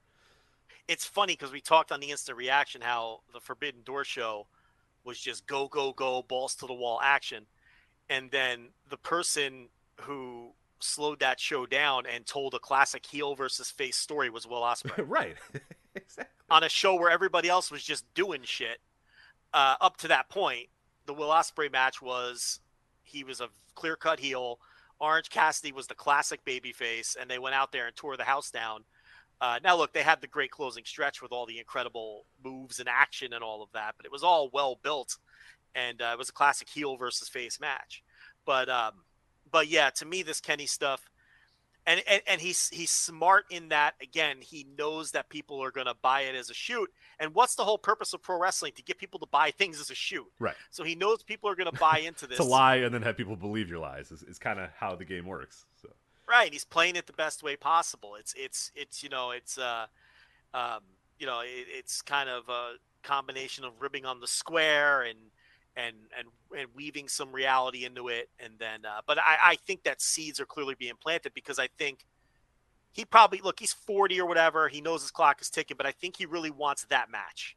I think he really wants that match on a big stage whether it's an AEW show or maybe even a I don't you know would they I guess they would welcome Kenny back in New Japan after this time. Like I think the the wounds have healed by now, right? I mean, are they really going to turn down a Kenny Omega match at the Tokyo Dome or something? I, of course not. So I don't know where it would be, but I think he wants to do that match. I think he wants to do it on a big stage. Um, I I want to see Kenny Omega wrestle Will Ospreay because it's like the perfect storm of the better that match is, the harder people will work to tell you how bad it was. And I can't wait to see the world burn when those two guys get in a ring together and people just completely lose their minds over it and and twist themselves into a pretzel to uh cuz cuz really seriously the better that match ends up being the worse people will tell you that it was like you know because they get it's two guys who there are a certain segment of the fandom just will never give any credit to. And if they are in the same match, forget it. oh yeah, it's gonna be a weird, weird, weird thing. Yeah. From that So- standpoint, I would love to see that. Now I will admit that I, I missed a lot of the, uh, the the Kenny quotes from the Fightful piece. Uh, I was just I was just reacting to the CEO Gaming one. How is anybody taking these seriously when you read these Fightful quotes? You're looking at him now. I'm Yeah. looking at him now. He says Ospreay, he's doing great in that role. Not my thing so much. Jay White, he's become the star that they need. I can't say one over the other, but they do work quite well har- harmoniously. A guy like Will, who is great at moves and has a list of 20 very forgettable five star matches, I'm going a little too hard on Will. Will is great. I don't want to say anything bad about Will. Here's the thing: if we're being completely honest with each other, I do believe that with the current rating system and how things are viewed, I believe that Will has earned every last one of those five star performances that he has had.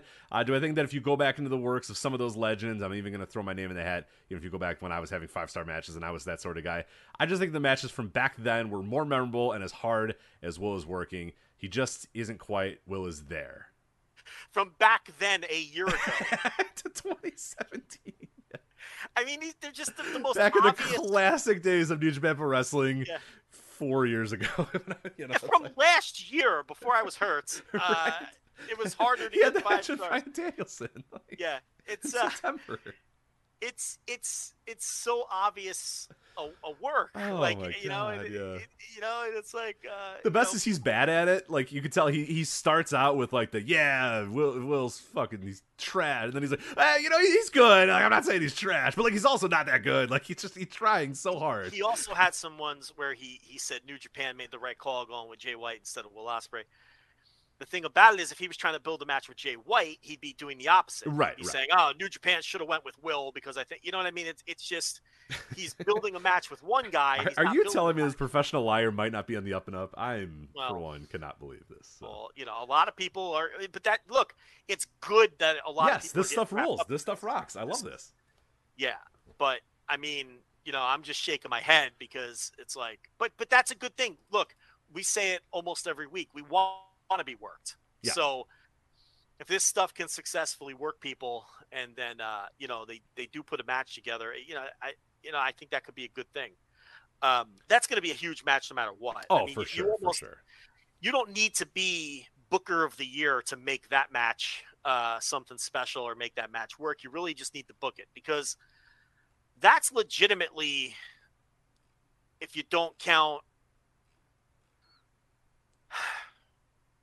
if you don't count WWE guys and, and sort of doing weird cross promotional stuff that isn't realistic, you know, like Roman Reigns versus I don't even know who you Roman Reigns versus Okada, like matches that are never ever happening.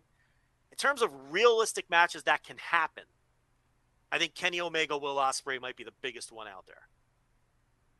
Unless I'm, well, maybe Okada Punk. yeah, I was gonna say like I think there's probably no. I mean, for a certain segment of people that, that Kenny will, but like for the overall world, it's gonna you know what I mean. It'd be like Punk versus Reigns or so. You know what I mean? Yeah, like it'd be something like yeah, that, or you know. Yeah, something that's never going to happen. But I mean, right, right, right. Something that's gonna happen is yeah, I would say like Punk and Okada or, um, yeah. I mean, Will and match- Kenny is right there, dude. It's right there. Will and Kenny, sure. in terms of matches that people want to see because they think it'll be great, I think that's the one. Yeah. hmm I don't know if that would draw the most money necessarily, because, but at the same time, I, I don't know. I mean, Will kind of got himself over with the AEW fans.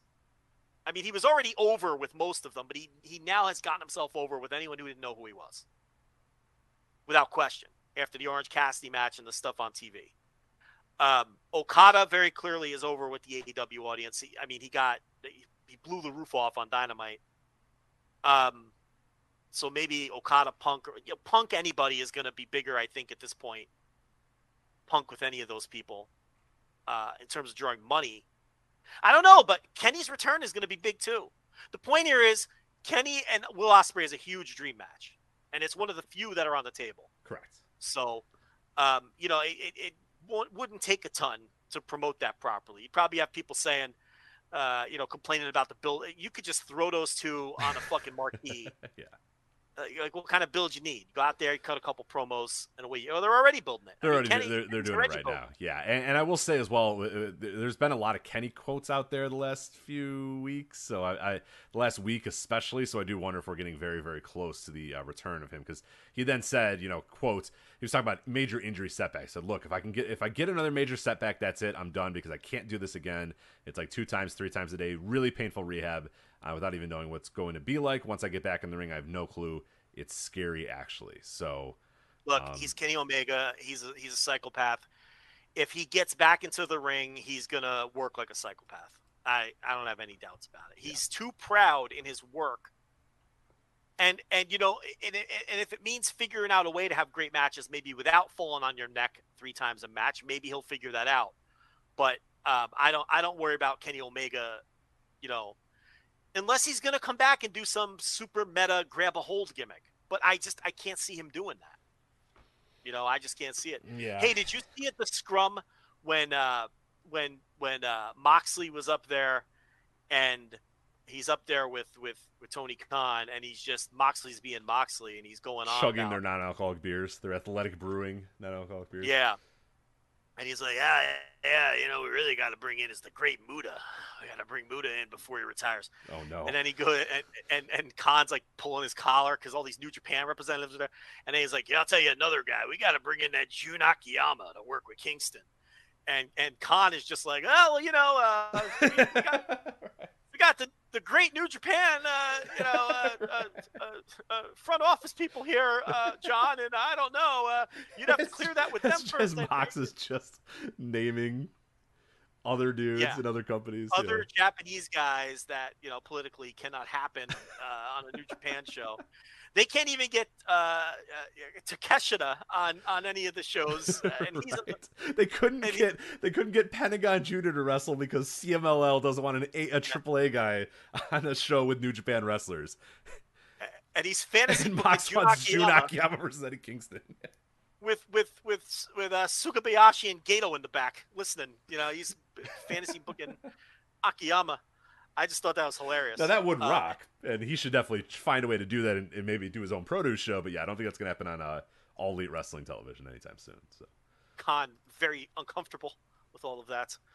Um, anything else on this Omega thing, or uh, I know you're champing at the bit to get to Money in the Bank. Oh, I so don't cannot know if, wait. uh, uh, to talk about the WWE Money in the Bank Premium Live event because I got a lot of things to talk about about that Premium Live event, sir. But uh, yeah, nothing else on the Kenny comments. I just want to point out how you know it's just funny to see Kenny Omega thinks wrestlers need to learn how to work again. You know, You know, it, then- it does. You alluded to it, but it really does give unfortunate fuel to the fire of the AEW trolls who are now going to say that even Kenny Omega thinks that there's no storytelling in, in AEW. And it'll give fuel to the fire of the, you know, like the Ospreay trolls who are now going to say that, you know, Kenny, you know, Kenny Omega says, well, Ospreay doesn't know how to work. And, but, um, you know, that's not really of Omega's concern. If he's trying to build a match, he's just trying to get people to talk about him talking about Will Ospreay. So, um, you know, but but there is that byproduct of it, and you're starting to see some of that. We're like, oh, even Kenny Omega says they don't tell stories in AEW, which you know is kind of shitty. But, um, you know, whatever. I, I guess that just is what it is. You They seem to. It, it seems at this point AEW has, has kind of leaned into and realizes that there's always going to be this annoying bad press about them, so they may as well just make money off of it. You know what I mean? Like try to build matches through it, which is probably Yeah. smart, honestly. If people are going to criticize and get upset and do all that sort of stuff all the time, then you know, may as well. Um. Yeah, I don't know. It, it's it's. Um. So yeah, that's that's Kenny Omega's comments. We'll see, but uh, we should make we should make Kingston and Akiyama happen. That rule, right? I, yeah, I'd watch the fuck out He can, he can come in. uh, He can slide in through the DDT connection, right? I mean, What's yeah, the I mean of that. DDT yes. connection? Like, what, what's what's you know? The problem wasn't suggesting. bring- it was suggest. Jun Yeah, for the record, it wasn't suggesting Akiyama. It was suggesting Akiyama in a room full of New Japan wrestlers and like and executives. and executives that are you know are, are hoping that you promote their show, and Jon's like putting over guys and other companies in front of them. So Right. That was what was uncomfortable about it. Because I think Tony Khan would book Jun Akiyama in a second. oh god, but yes, of course.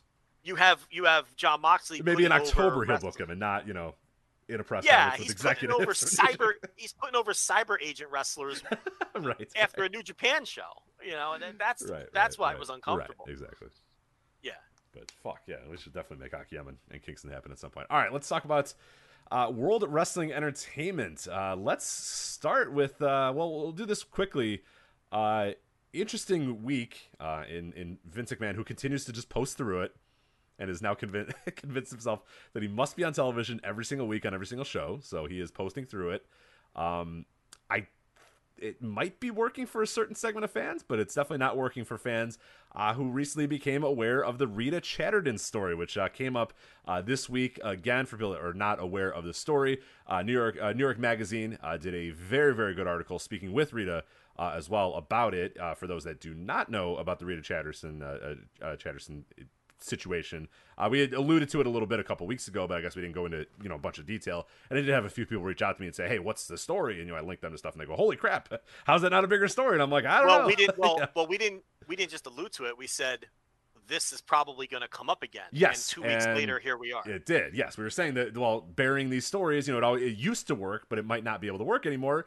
And it doesn't work anymore because you get New York Magazine that looks into this. Some real outlets look into this, and yeah, for those that do not know uh, a little bit of background, I would definitely recommend reading the New York Magazine uh, article as well. It's it's linked in the show notes uh, here, but you can just look up New York Mag and, and look up Rita Chatterton. You should be able to find it. But uh, uh, the Chatterton story is she, she alleged on uh, Geraldo Rivera's "Now It Can Be Told" show. Were you a big fan of Geraldo Rivera's "Now It Can Be Told" show uh, in 1992? I don't even remember that show, but uh, I was four, so I Yeah, guess one that's of- my excuse. One of Geraldo's many shows. I, yeah, I Geraldo's had a lot. Yeah, I don't remember which specific Geraldo ones this There's one like a was, but- syndicated Geraldo show. Now it can be told. Yeah. It's Yeah. just daytime talk kind of deal. Yeah. Yeah, he's hard hitting news here, but uh, this one was a pretty big deal because he, he uh, uh, 1992 he interviewed her and and and, and Chatterton said that uh, Vince McMahon raped her in 1986 allegedly. Uh, she alleges that Vince propositioned sex to get a higher paying contract. Uh, in the article, she mentions that her friend and former wrestler Mario Mancini uh, had also warned her to stay away from Vince. Uh, later, Vince and Linda would sue Chatterton and Rivera for the false uh, accusations, uh, but later they would drop those charges because at that same time they also had the Mel Phillips thing, the Tom Cole thing, the Terry Garvin thing, the Pat Patterson thing, and the Dr. Zahorian steroid distribution controversy. So they decided to focus on those as a part, uh, as opposed to the Chatterton thing. And then the Rita Chatterton thing just kind of went away, and nobody really ever talked about it a whole lot ever since then. So it did come up a little bit here. Uh, there was some quotes as well. They talked to both Mar- Mario Mancini and uh, Chatterton. Uh, Mancini says, "Was she taken advantage of? Absolutely. Was she scared to death? Absolutely. Did she want to do that? Probably not." Uh, and Chatterton herself said, "Now this girl's come forward. I'm sure others will come forward because we're not the only two. There's not a doubt in my mind about that." Yeah, and um, she didn't really, if I'm not mistaken, get into the details of what she's alleging in the latest article, but she did on the Geraldo show, Right, right? right, Is- I have that correct. If I remember correctly, yeah, it was about a limo. Um, I, I don't want to go through all the other was- details. You can find it out if you really want to. I don't want to go through like the graphic details of you know this alleged you know incident or whatever. But you can you can find it on. She own, alleges yeah. a rape, basically. I Right, mean, right. She was in a limo. He raped her. You know that that yeah. Yeah. Performing an act and then Right. He forced her into another act, and you know that's what she's alleging. That's she alleged on Geraldo. She didn't really, interestingly enough, didn't really get into it in the article. She had some different quotes in the article that you already laid out. Mario Mancini was actually a job guy, a very well-known job guy. Like he'd work all the TV tapings, and he was a regular job guy, and he may have even gone on the road a bit to work prelims in those days. But he, he wasn't a guy that ever got a push or anything like that. But he trained with uh, Chatterton. They went to the same wrestling school, and, and that's how they were friends. Um, so yeah, we look. We talked about this a couple of weeks ago, and you know we knew this was going to pop up. And I believe the same person who wrote the New York Mag article is also writing the Vince biography that's coming out. Yes. Um, yes. here, here's now here's where things get a little muddy. I know the uh, her first name's Abe. What's the last name? Uh, let me let me get uh, that exactly. Yeah, just so I, I we make sure we get Is it it right. Abe so. Reitman or Abe? Um, Let me make sure because Yeah. they, did, they did a great job. So I wanted to uh, get the name Abraham Riesman. Abraham Riesman. it's now Abe Riesman because they have come out as trans. Oh, okay, okay. so uh, it's it's this was this is a recent. Sorry, the byline so the byline says Abraham, so that's that's all I was reading. Yeah. but the yeah no no because the I, I think because I was going through this person's Twitter timeline, I think she's saying she's okay with the using the name Abraham on bylines, but she's going by Abe in life got or it. something. like Okay, that. okay. But anyway, this person recently came out as trans and has switched to the her she pronouns. But here's where things get really complicated. She wrote this story. She wrote the Vince biography that's coming out. And obviously, with all of this happening, there's going to have to be, you know, the biography is going to be not necessarily be rewritten. Actually, I think I saw her explain it on her Twitter timeline. She said something to the effect of, the way that I wrote the biography, I really don't have to do a lot of additional work, meaning she probably included a lot of this stuff in the biography. Right, right. with. Which, may be why you were able to get so because it did say. I mean, like nobody's heard from Rita Chatterton in years. You know what I mean? Like Yes. it, it's been a very, very long time since you know she has been a name that you heard about, unless you were like deep in wrestling lore and and and, and looked this thing up. So there's a very good chance that all these quotes were already in there and that this discussion was already happening. And this maybe was a hey, I can take this section out of my book because it's way more important to tell this story now than to wait for you know March of 2023 or whatever when that book's. Going. I think it is March 2023. I just guess. Yeah, it is. Well, I don't know how I guess. I must have known that before, but um, you know, it may have been. This is a, an important story that I want to tell today. So I'm gonna take these quotes that I have and take the story that I do know and maybe expand it a little bit more, put some additional quotes, talk to another a few more people, you know, get it a little bit more fleshed out. But like I can tell this story right now. There's no need to wait uh, until March because this is a story that does need to be told right now. So yeah, I, I would guess that that probably is the case. Which in, if that was. Uh, you know, and, and the, the article or the, the name of the book is, you know, Ringmaster Vince McMahon and the Unmaking of America. So it didn't didn't sound like a very flattering book title from from that. So it it, it doesn't didn't really seem like it was going to be a very flowery, you know, depiction of World Wrestling Entertainment and Vince McMahon taking wrestling out of the smoky guard armories and all the other, you know, bullshit you're going to usually get. Like that doesn't read like that. You know, that title definitely reads in a different way. And yeah, this article seems to, you know, say and like you said, the follow up there seems to, to to to let us know that maybe more details and this sort of stuff was being explored already in this book. In which case, that that's good because these stories do need to be told. here's where it gets messy, and I don't even know if you're aware of this. No, no. So, what's what's her last name again? Uh, Riesman. Riesman. So Abe Riesman. There are some allegations that when Abe Riesman was uh, still living as a man, that they there are abuse allegations towards other women there that came out on Twitter oh in the last week or so. Now that doesn't mean be easy. God damn it. now that doesn't mean Vince McMahon Right. Didn't also didn't rape somebody. right. didn't do the things he's being accused of by Rita Chatterton or that anything that may or may not come out in this biography doesn't have merit or that the but that certainly can be used against the author Right.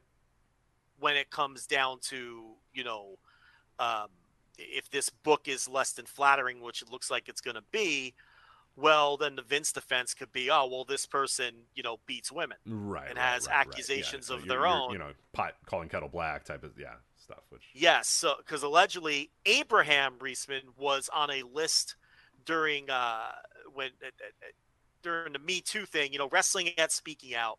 You had Me Too in Hollywood, and then there was also you know every industry went through that during that period. And in the journalism world, there was a list of men in media and journalism who were being accused of things, and Abe Riesman was on that list okay. and more accusations came out on Twitter the other day. So that makes things it just adds another wild twist to what's going on because now you have this author who both wrote the biography and wrote this article with the Rita Chatterton accusations resurfacing resurfacing that has accusations of their own. What a fucking mess messy, messy, messy, messy. just so messy. Um, but again, that doesn't like that doesn't absolve Vince. right, right, right. Like some dumb people might use it as But it- such, but this is all true things that were reported on. It was real it quotes. definitely will take people. attention away. Right, right, right. But, you, know, because then it- they can they can divert the attention away by using that as as sort of uh, to deflect. There's no question that that it's it's not optimal. it's not optimal. So, um, it, you know, there always has to be something. This is this is pretty wild. So, uh, uh, this Abe Riesman could go down themselves if if some of the allegations against them, um, you know, uh, turn out to have some legs and and are legitimate and everything. So, it's interesting that if you knew you had accusations that you'd write you'd go after a story of this nature right? Because you would think that that would open you up to reopen you to Yeah, the things that you've been accused of. It's very very bizarre Well, as we saw in, uh, in in in the wrestling speaking out, people a lot of times don't think that. Oh, wait, wait a minute, I'm I'm also involved in this. Who was the who was the dork from the UK that was like josh Bodom josh Bodom the most incredible one of the entire? He's like, yeah, Josh we need Bodom. to clean this wrestling up or whatever. You guys should be ashamed of yourself. And then in five minutes, thirty Literally people were like, minutes. Bro, what about this, this, this, and this? Deleted everything, went away, and hasn't been heard from ever since. yeah in a span of a uh, in in in literally a 10 minute time span Yeah, stood up on this soapbox and said, "No, not anymore." yeah not no not only that shit on the people being accused right. said that he had some stories to tell, right? then multiple people immediately came out and told their stories about him, and he deleted his account, and this all happened in like eight minutes Just the best. on like the day of one of the you know Yeah, main days of speaking. It's just days, yeah. crazy. Um, when if he had just not said anything, his stories may have never come. Because if you recall, Rich, Josh Bodom wasn't even involved in wrestling anymore because RevPro, which was the only place that was even left using him because he was such a, you know, uh, a loose cannon, I guess. Remember, he beat up the ref. Remember, Yeah. Oh, yeah, yeah, yeah, yeah. Of course, right. in the match against Aussie Open or whatever it was, and he beat up the referee. So Rev Pro fired him, and that was really the last place he was working. And he had been gone for months. Like, he didn't have to do this. yeah, he already had like a shoot job. Like, he, so he, yeah, there was no like reason. Like he he could have, he may have the accusations against him may have never come out because people weren't even thinking about him. He put himself back in the spotlight Jesus. for eight minutes. So yeah, you shouldn't. Yeah, who knows? But uh, anyway, that's uh, an interesting article to check out, no matter what. And yeah, will not be not the first, and will certainly not be the last either. Uh, many, many, many more things are going to come. No, out. this Vince story is far from over. Um, you know, and and look, we're, we're going to find out what these other NDAs are. I mean, maybe Chatterton at this point has one that she didn't have in 1986 when she went on Geraldo because she didn't give a lot of details to Riesman for that article. Know, she gave some generalities, but she Yeah, didn't yeah. get into the specifics of the attack or anything like that. Um, the, the big news coming out of that article was Mario Mancini backing up the story Right.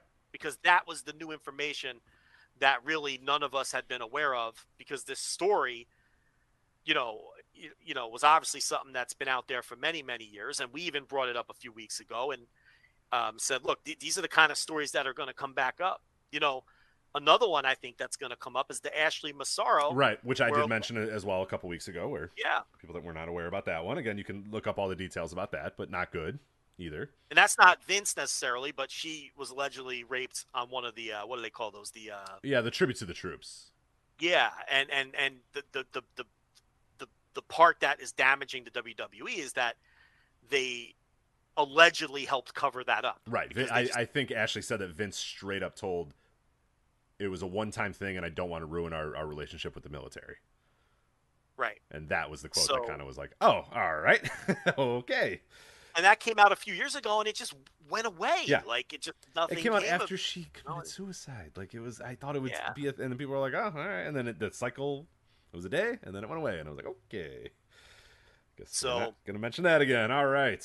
Great. Yeah, But, it's gonna uh, yeah, it's gonna gonna get mentioned more. again. Now it's now it's gonna and and the thing is, and we always talk about this when the real magazines and the real websites start swarming, that is when things get real ugly.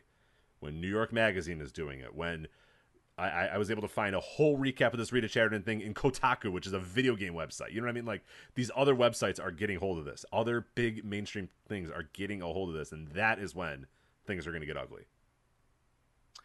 Yeah, and there's going to be stories that come out, particularly when we find out what these other NDAs are that are going to involve other on-screen talent and and probably some shocking names to people. And it's it's it's it's going to you know I'd be surprised if this doesn't get a little uglier. Whether the end result is uh, Vince permanently gone from the company or whether he skates like he always seems to skate, uh, it's going to get a little uglier before either of those things happen. Right. I mean, because the investigations are, are the stories are already being written, right? From what we've been told. So the ne- the next stories, the next wave of stories are coming. Right. People know certain people are privy to certain names on those lists, and that that's going to be big when that happens. Yes. When, Yes. when those And- people are able to, or allowed to, or feel comfortable with, you know, covering the names that are on that list, because we've been straight up told from people, yeah, you know, they they didn't tell us names that are on the list, but basically said, you know, they're they're yes, there are talent on this list. On So- screen talent. Right, there is on-screen talent on these lists. So so somebody somebody has those lists, and and and worse yet, if if these seven or eight or nine different law firms, you know, that, that are trying to sue and, and collect enough, you know, stockholders to, to to get in there and sue or whatever, that then opens them up to discovery, which then opens up this whole gigantic can of worms. If any of those law firms get get through and actually take Vince and them to court and take WWE to court, and they don't WWE just doesn't settle with them immediately, which they're probably going to want to do, uh, because if they do go to court, then discovery happens, and then under oath, Vince McMahon's going to have to talk about those NDAs, and that's Right. Which is why you have whatever the number is, seven or nine. I think it's nine law firms now that, that have these suits, um, because they know that in all likelihood these are probably going to end up just being settled. right, They're they're unlosable. right. Because, Vince does not want to get into a courtroom and have to to, to talk under oath. So correct. Yeah. That that would yeah. Forget it. So uh, that's why they're all coming out of the woodwork and and uh, getting the investors together to to go. After, yeah. It's wow. I mean, so you know, and and um, I I don't even remember where we left off with this story, but I mean, you know, Stephanie is the board, you know, the CEO and chairperson, chairwoman of the board for now, and. I tell you who crawled out of his hole. That's Triple H. Paul He's all over the Levesque, place he- now. I'm back in NXT. I'm signing Logan Paul. I'm doing Mhm. points. I'm taking pictures and pointing. Yeah, he's he's back pointing. So uh, he is uh, Yeah. his his cardiac event is apparently in the past. He's he's back and ready to go. So telling people in NXT that he's back and things are going to change and yeah, front and center with the Logan Paul thing and it's uh it's the Paul and Steph show again, you know, and uh who knows, maybe maybe it is a marathon and not a sprint, Kraetsch. You know, maybe. Uh, Yeah, play the long game. Play that long game. Maybe so, uh, maybe he's back in the saddle. You know, It- he is for now. That's for sure. There was no sign of that man. to the point the where people closing of- were asking earnestly, "Is this man dead?"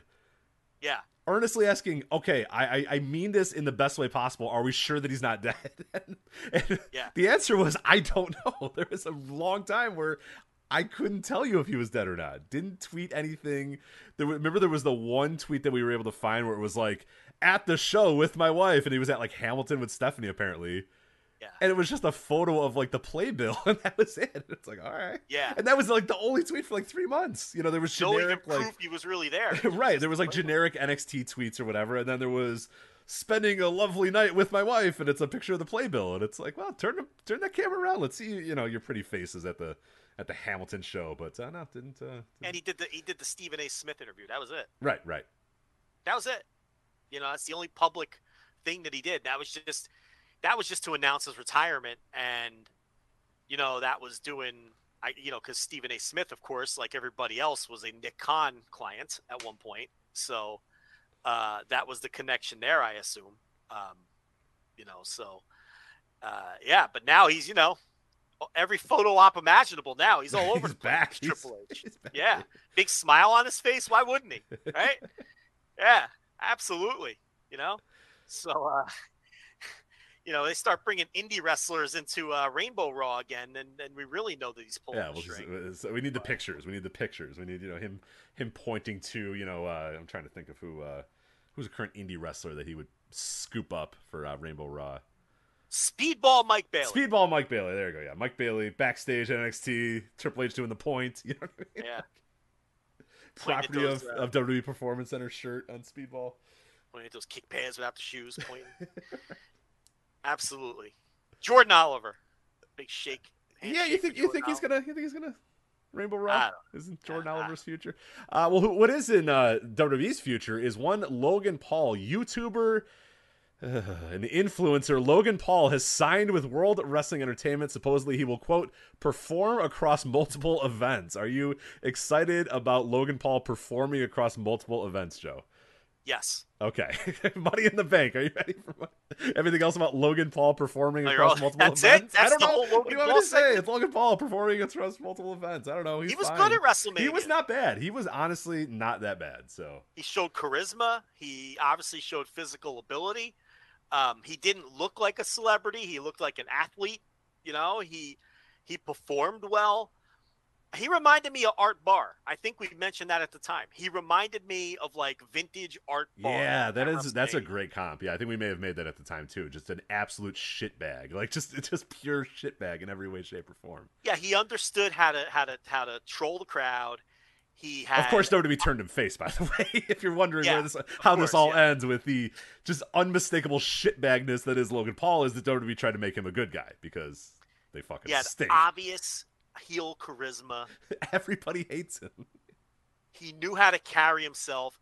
He didn't have that thing that young wrestlers or celebrities have where they don't know how to like just stand, just just uh, carry themselves in front of the crowd. He knows how because he's a performer. He well, yeah, he's a performer. He has a ton of confidence because he's a fucking multi-time millionaire because of YouTube. So he's confident as fuck because he, he's made it in life. All of us are, are not making it. And he's just a shitbag. So he's got confidence and, and he's not afraid to be an, an asshole either. He embraces no, it. he he knows how to get himself over. Right. And you know, so and and he's a real athlete. He's boxed before in front of a big crowd. So he had all the elements, and then he performed well, and he had charisma, and he carried himself well. And and to me, I'm watching him, and it's really weird because a lot of people are making Will Ospreay comps. I don't see that at all. I see Art Barr. He he was like Art Barr reincarnated at WrestleMania. Right. If you want to, if you want to learn a little bit more about Art Barr and, and why he was such an absolute shitbag, we did a deep dive about uh, our, our Art Barr. Uh, many. Let me find out when we did that. That was in 2020, I remember, but I forget exactly when uh, we did that. Let me see if I can get the exact dates. But if you're a flagshippatreon.com member, uh, you can go and listen to that. It was the deep dive Love Machine versus Blue Panther. That was in 2021, October of 2021.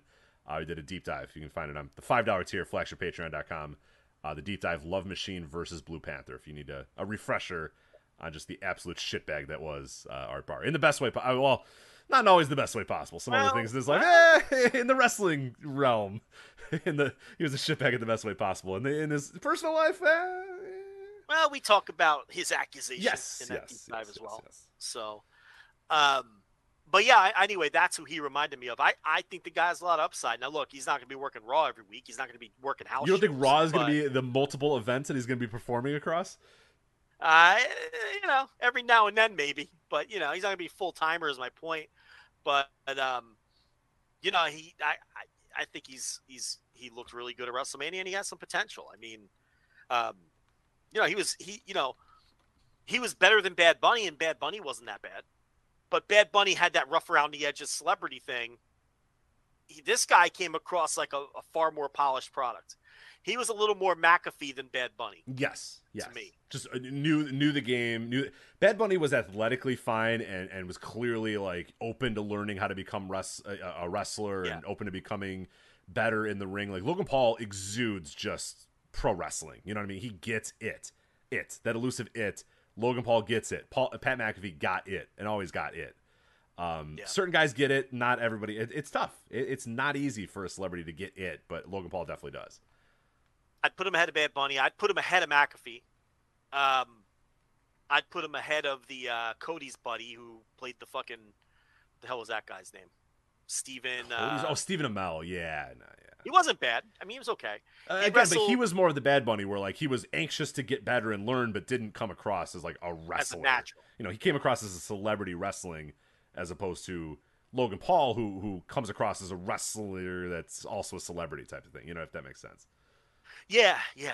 Amell, like Amell, you could tell Amell and Bad Bunny respect it and didn't treat it like a joke and worked hard to be good at it. And I mean, Amell is still doing heels. I mean, so he's really, you know, he he he under he respects it, the craft, and now he's doing the wrestling based television show. Um, but yeah, I, I I think Paul was more impressive than any of those recent. I thought he absolutely was a natural. So um, it gives a little juice. What it does say though is, you know, it's another part timer. You know, all their biggest stars and all their biggest names are these part timers: Roman Reigns and Brock Lesnar, and now Paul and and uh, John Cena comes back and immediately sells out a Raw and pops a rating on John Cena right now. John Cena is still their biggest draw. He is still their biggest draw. and oh he yeah, shows up like yeah. He came out on Raw. He saved that MSG show that we talked about uh, Yeah. at length, even though the Needle Mover was on that show. But uh, Cena saved it. Yeah, he comes out on Raw, all leaned out and and Hollywood, and yeah, pops a huge rating because he's fucking John Cena.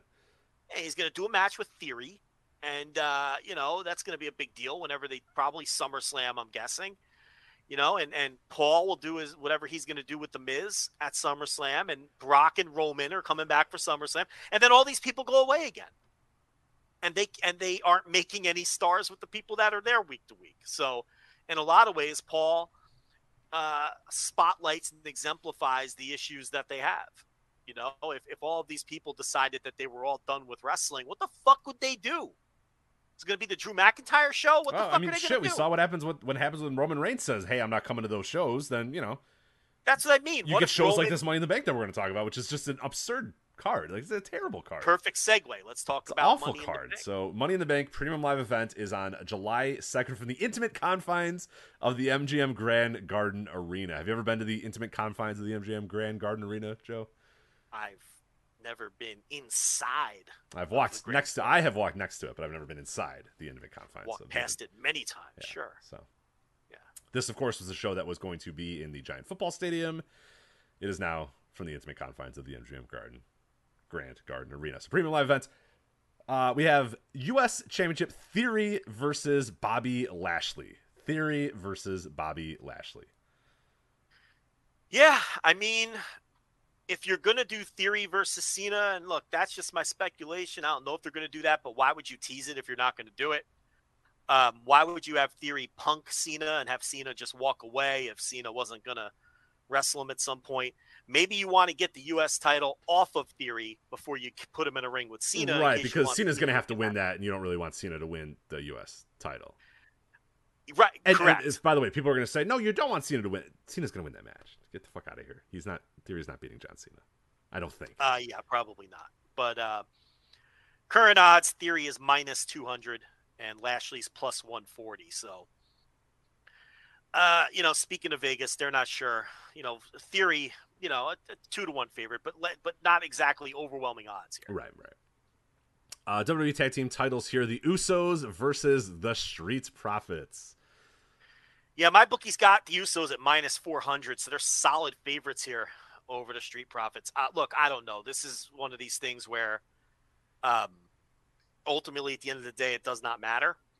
So it'll be at the whims. right. Yeah. Oh, n- none of the they want to results. that eh, be so hard to bet on WWE because none of the results ever matter that much. Like nothing change. The, the the world of WWE does not change. The Street Profits beat the Usos for the tag team titles here. Nothing Right. I mean, changes. There's some thought you could put into theory, like we discussed, only because the Cena match is looming, but there's no thought you could put into this. It, it, it, it's whatever they feel like doing, and it really is inconsequential either way. Um, all you could really say is, is you know, do they want to keep all of these titles on on you know the Usos and Roman for now? And and you know, I don't know, but the Usos could just win them right back on TV or something if they wanted. So it, it's impossible to tell. I, Montez Ford and I don't remember which was. Dawkins. Come on, Angelo Dawkins. No, no, no, no. The match Oh. on Raw, Ford versus.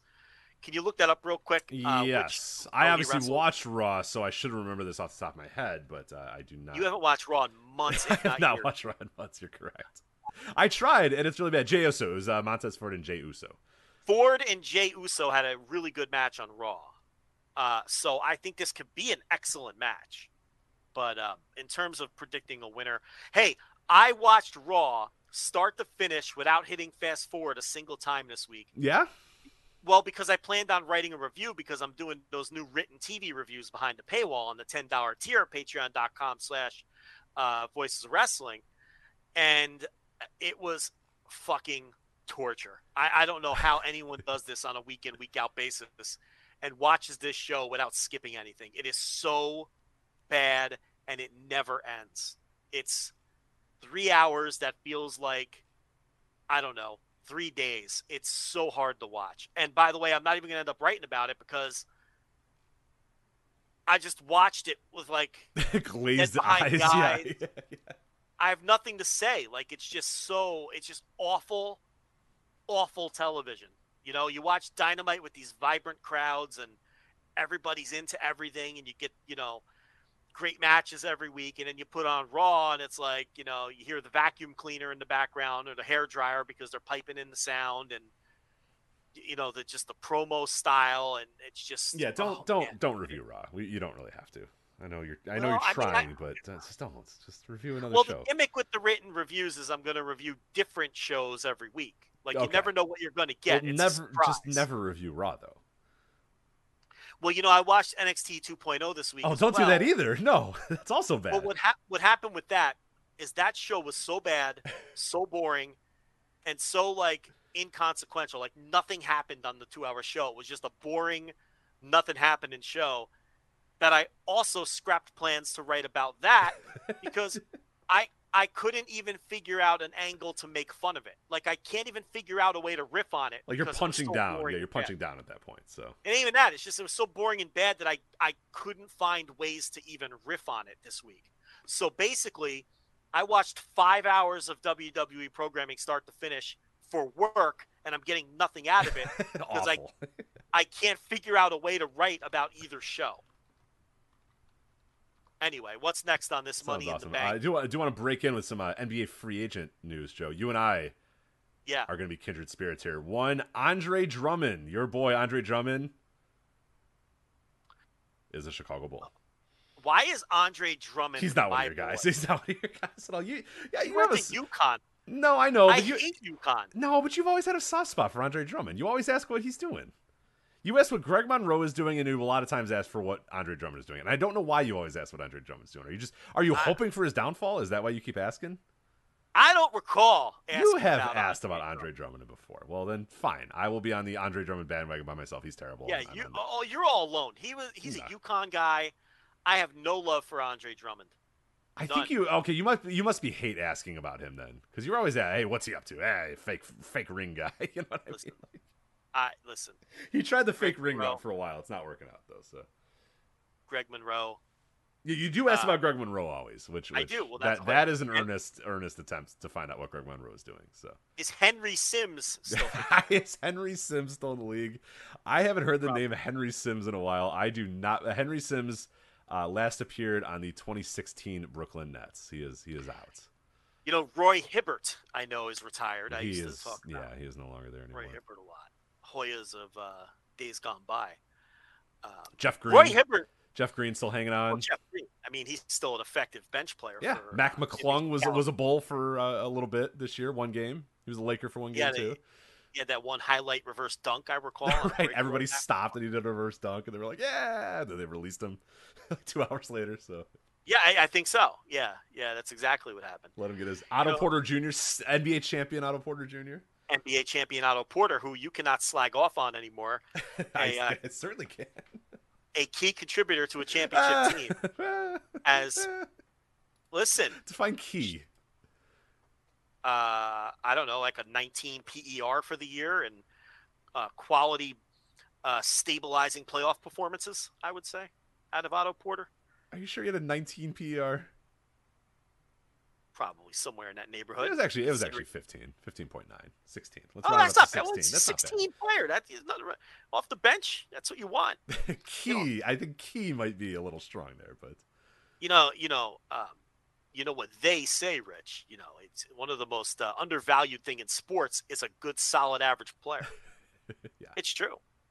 You know, it's uh, there could be the difference in a championship. Oh, you know, yes. you get a good, Yeah. solid, average number four starter and number five starter. You have a leg up on 20 teams in baseball who are running out guys with a six ERA. It's true. Get 180 innings of 4.1 ERA out of that four and five spot. What are we doing?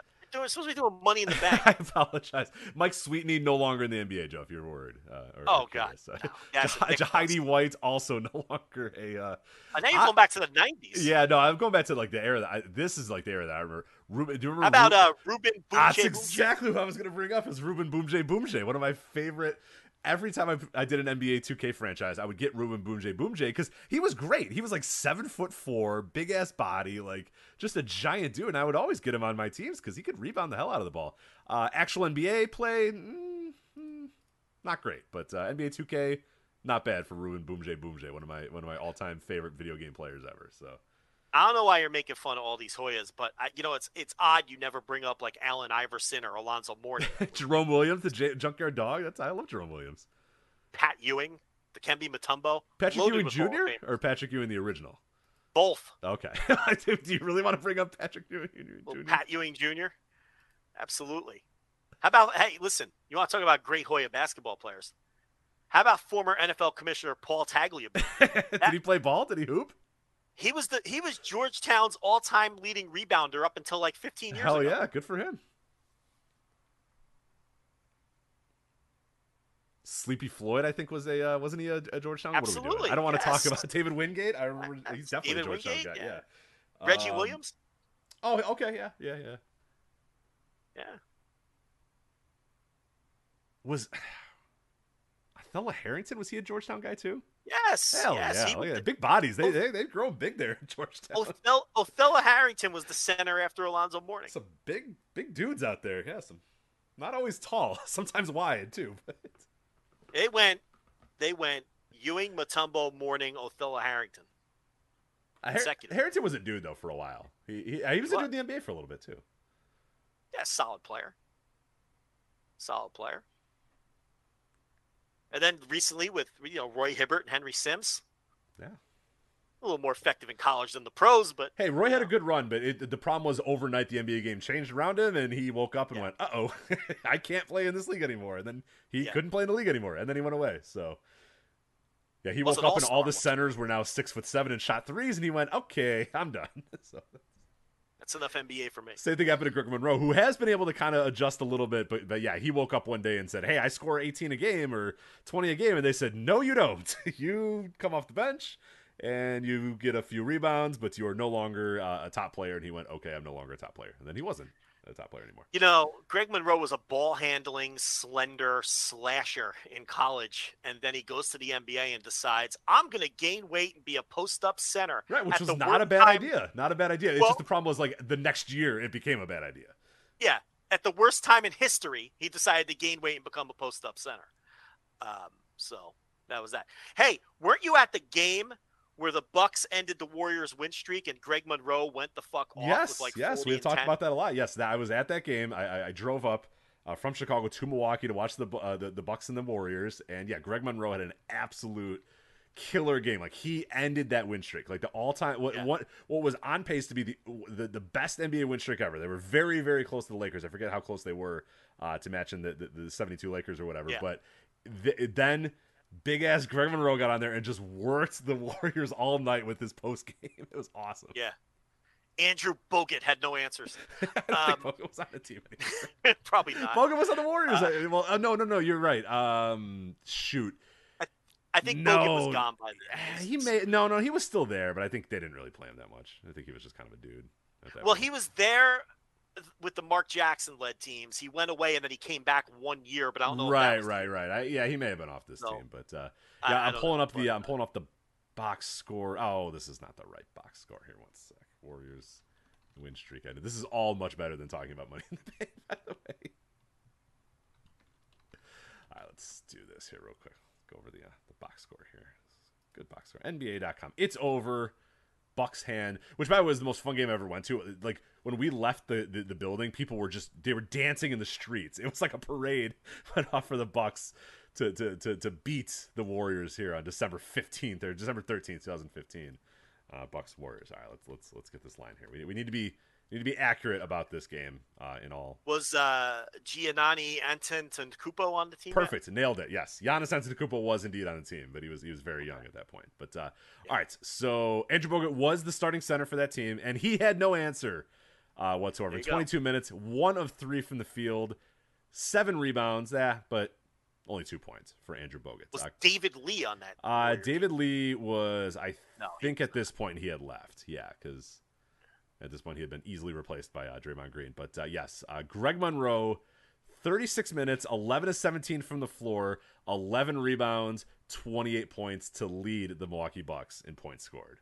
Yeah, a bunch of big buckets down the stretch. Yes, if I he did. Yes, So, he did. I remember you were you were hate watching that game to see if I could Well- mush, you know, if I could mush another team, and I was able to mush Yeah. the, the legendary win streak. So You are a classic all-time mush. You really are. You you, you, were- you witnessed the Warriors win streak ending. The I Paul ruined DePaul started like basketball. 13 and 0. They haven't recovered since, by the way. They have not recovered since. They have not recovered since. it's Leitao got fired again, right? Yep.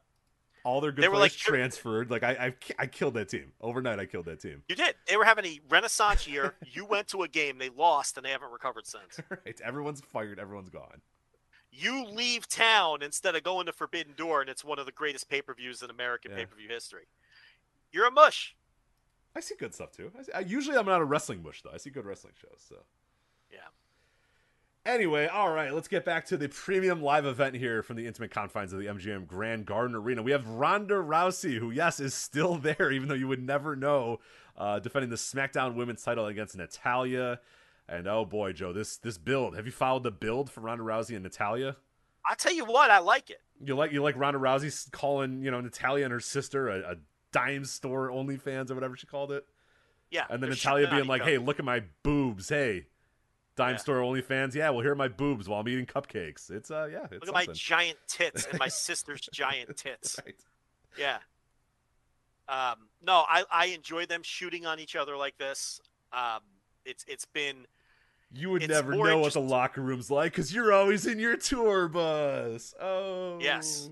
yes. no, I've enjoyed the sniping. I like yeah, that stuff. yeah, I guess So. it's fine. Um, I don't expect Ronda to lose in this spot. No, But- no, no, no. And Ronda, I mean, dude, this is, I mean, she's a nothing. Dude, nobody Yeah. cares. Does anybody care that Ronda Rousey's there? I mean, I can't believe. Now, it's funny whenever we bring up WWE and all their part-time stars, we never bring up Ronda. no, she's just like she doesn't feel like a star at all. kind of there, and you're like, oh yeah, Ronda Rousey's there. Yeah, which is Yeah. nuts because what's going to happen is people are going to retcon like her first run which when she was a discernible, like a very, very big star, and Yeah. was drawing pay per views, and is the reason that Evolution show happened, and was drawing pay- TV ratings and stuff. But people are now going to kind of be like, ah, nah, you know, remember when she came back and didn't do it, and like, and we're going to kind of live in a world where that wasn't actually a thing, but it was a thing. It's just so not a thing now. So Yeah, yeah. wild. Anyway, women's Money in the Bank. Oh my lord, some of the names in this match. By the way, quick, very quickly, Ronda is minus fourteen hundred in that match. She's not losing that match. what, what what are the odds I can get for uh for for Natty? Plus Natty by nature. What am I going to get from Natty by nature? five and a half to one, five fifty. Hmm. Uh, you know, it's. I 100 mean, it's bucks. worth five bucks, right? I can also just light five dollars on fire, but I don't know. They don't cap me on WWE bets. I have a twenty-five dollar cap on AEW bets Interesting. I think I cleaned them out so many times yeah, on yeah, AEW. yeah, match. you can actually bet on AEW stuff and, and be right. yeah, AEW, you could actually figure out the booking, or you know, you could just never mind. And then WWE, the, the booking is so hard to figure out. Like, I, I I have a harder time with it. But I don't have any limit on WWE bets. AEW, they're now capping me because that one pay per view, I cleaned them the fuck out. What was the one where Moxley wrestled Satoshi Kojima? Uh, all out. I put my whole bankroll on Moxley. I'm, I, I was like, this is a fucking lock of the century, you know? like, you know, he was a big favorite, but still, you know, I, yeah, and it's like, um, and then the whatever show was after that. What show was after that? Uh, whatever. After all out would matter. Have Point-. It doesn't matter. Yeah. The point is, Maybe AEW booking Yeah, I forget what. is much easier to figure out. You know, so Full gear. um, Full gear was in November. yeah, like this time around, even though I was capped, like Goto and Yoshihashi had very good odds against QT and Solo. They were only like minus 200 or something. That was a lock. Like they weren't losing that to QT and Solo. You know what I mean? Um, you know, I, I sweated out, you know, Lee and Strickland over Despy and uh Kanemaru, but only because Despy and Kanemaru's work was so good that they they you know made me think the false finishes were gonna. But I mean, those are good examples where the odds weren't even that long, and it's it's easy to bet on. So now they've capped me on AEW bets, but um, th- there's no cap because I tested it the other day. I could put whatever I want on these WWE matches, but I'm afraid to bet any of them. They're too. That company's too volatile. You never know what they're gonna. Do. They could do any finish. It doesn't matter. so this Money in the Bank, this women's Money in the Bank match is, oh boy, this is, this is some rough go here.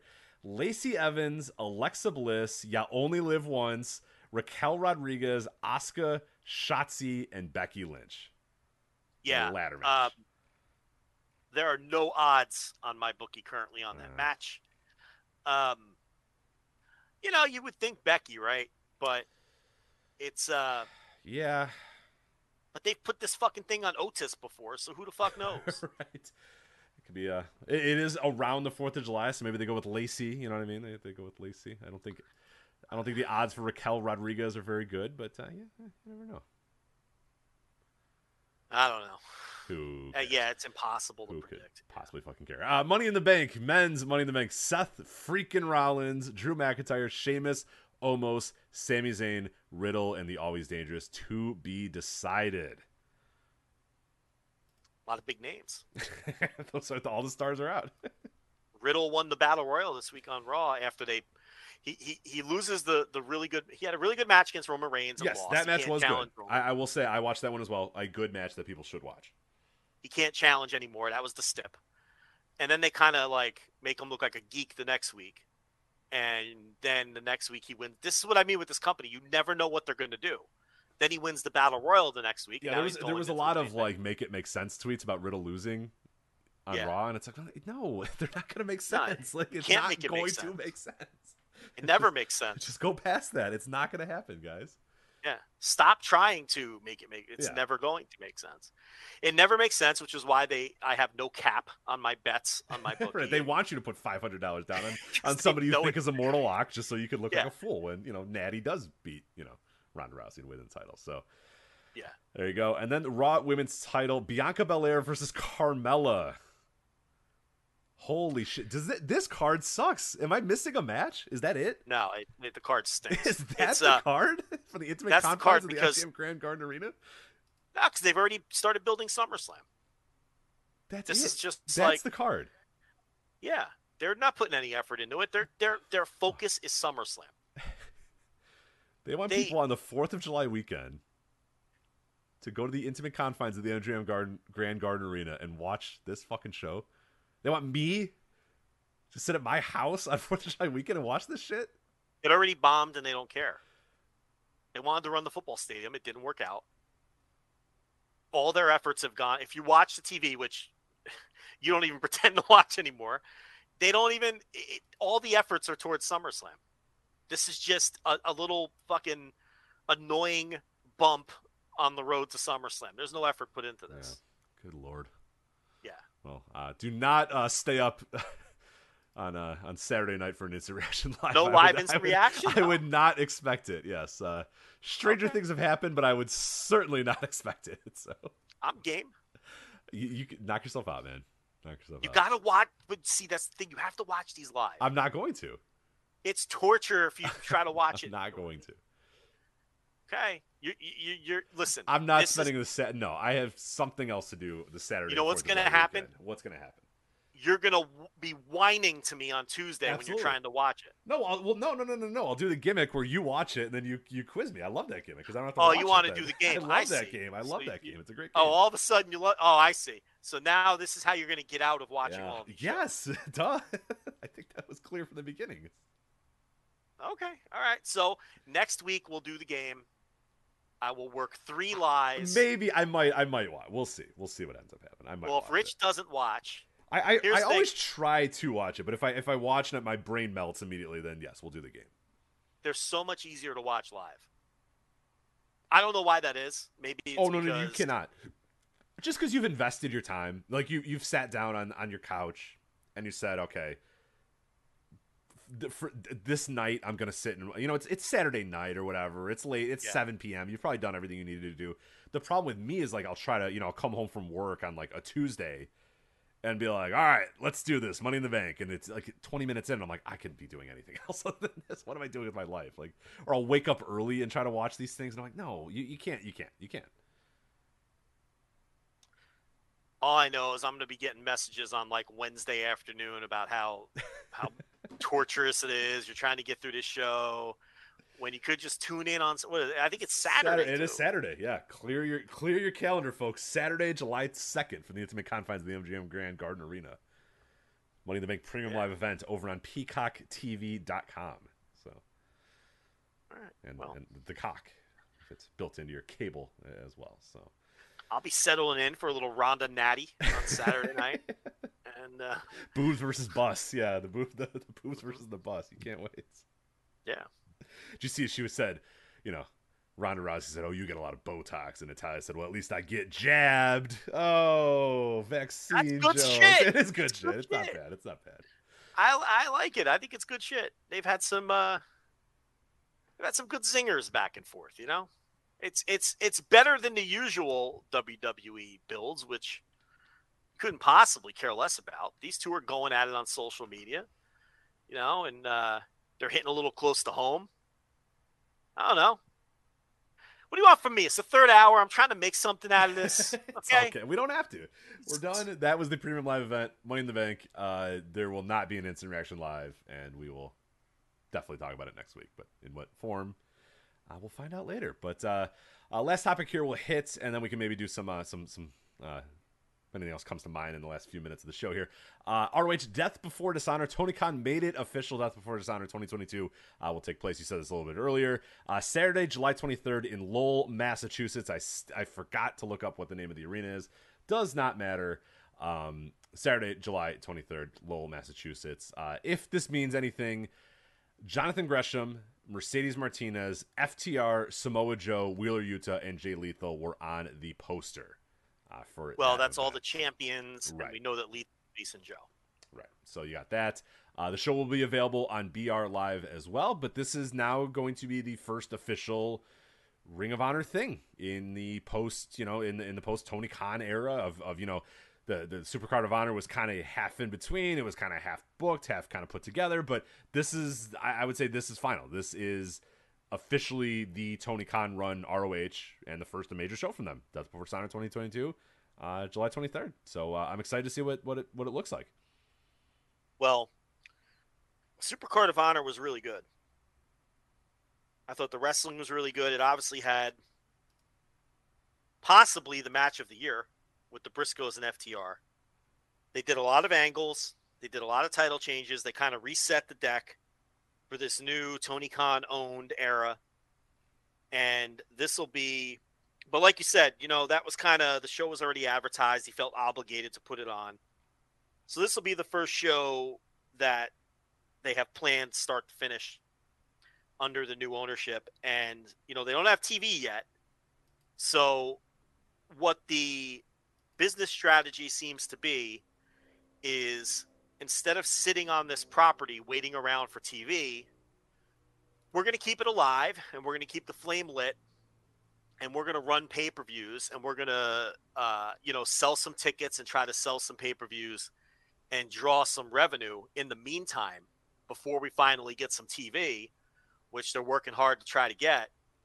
And in order to do that we kind of have to blend the ROH wrestlers and storylines and things uh, like that into the AEW television because if we don't, then it's impossible to sell the pay per views if we're not promoting them on some form of TV. So eventually, when they get TV, they can break whatever the ROH roster is going to be off onto the ROH TV, and then the ROH titles and storylines and everything will be. Um, I I don't want to say completely contained to the ROH television because with both promotions owned by the same person, I would be stunned if there's not always some type of crossover.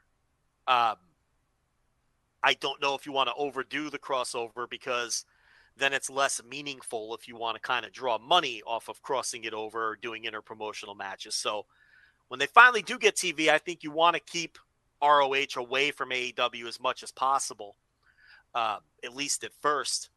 But for now, it's kind of impossible not to because how are you supposed to sell a pay per view if you can't promote the matches on TV? Right. So that's kind of where we're at here.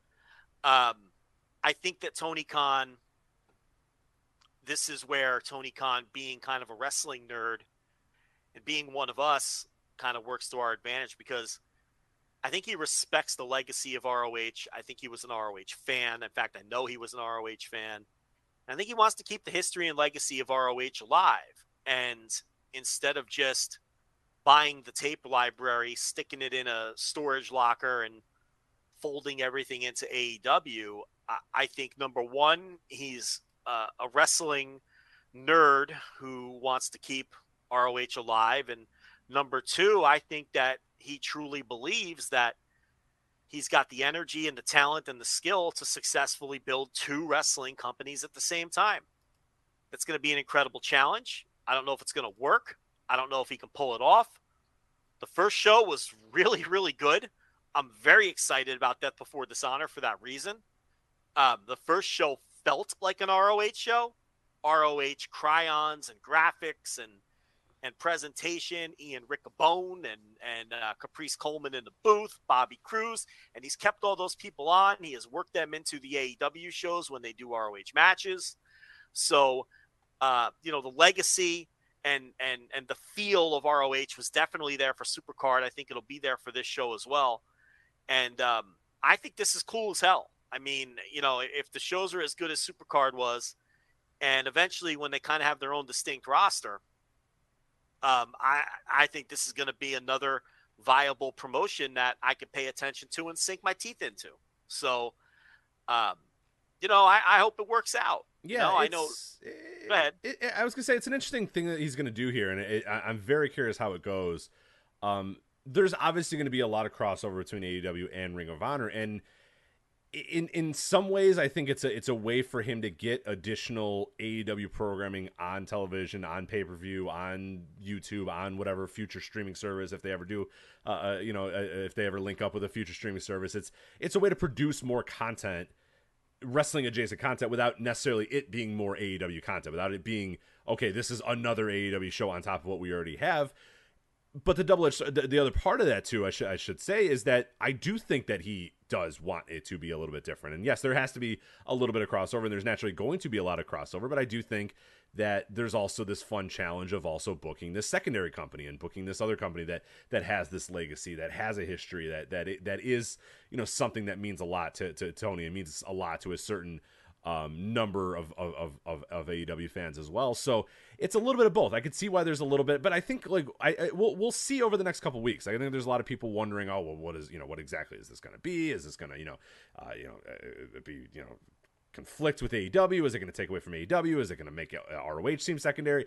I don't know. We we don't know just yet. We don't know exactly how it's going to lay out, but I tend to think that AEW will still be of the most importance, and AEW will obviously get most of the focus. But yeah, you got to sell these things too. I mean, this is something you do need to sell, and and I think there's a way to work both these things in without being overwhelming uh, on working on Ring of Honor. I, I think it's gonna be a really really fun challenge to see how they do it, and um, you know, and how they relate uh, both of these companies, and, and and how both these companies, um, you know, how both these companies interact with one another, and and and yeah, what ROH looks and feels like. Well, you know, he bought this thing and I guess the mindset is, why have it sit dormant until I figure out what I'm doing with TV? If I if, if he feels like he can run these quarterly pay per views or however often he's going to do them, and draw some revenue out of it, you know, he's got television, so he can for now mix the talent in with, to the AEW television and sell some pay per views and sell some tickets. The the Super Card of Honor show did very well.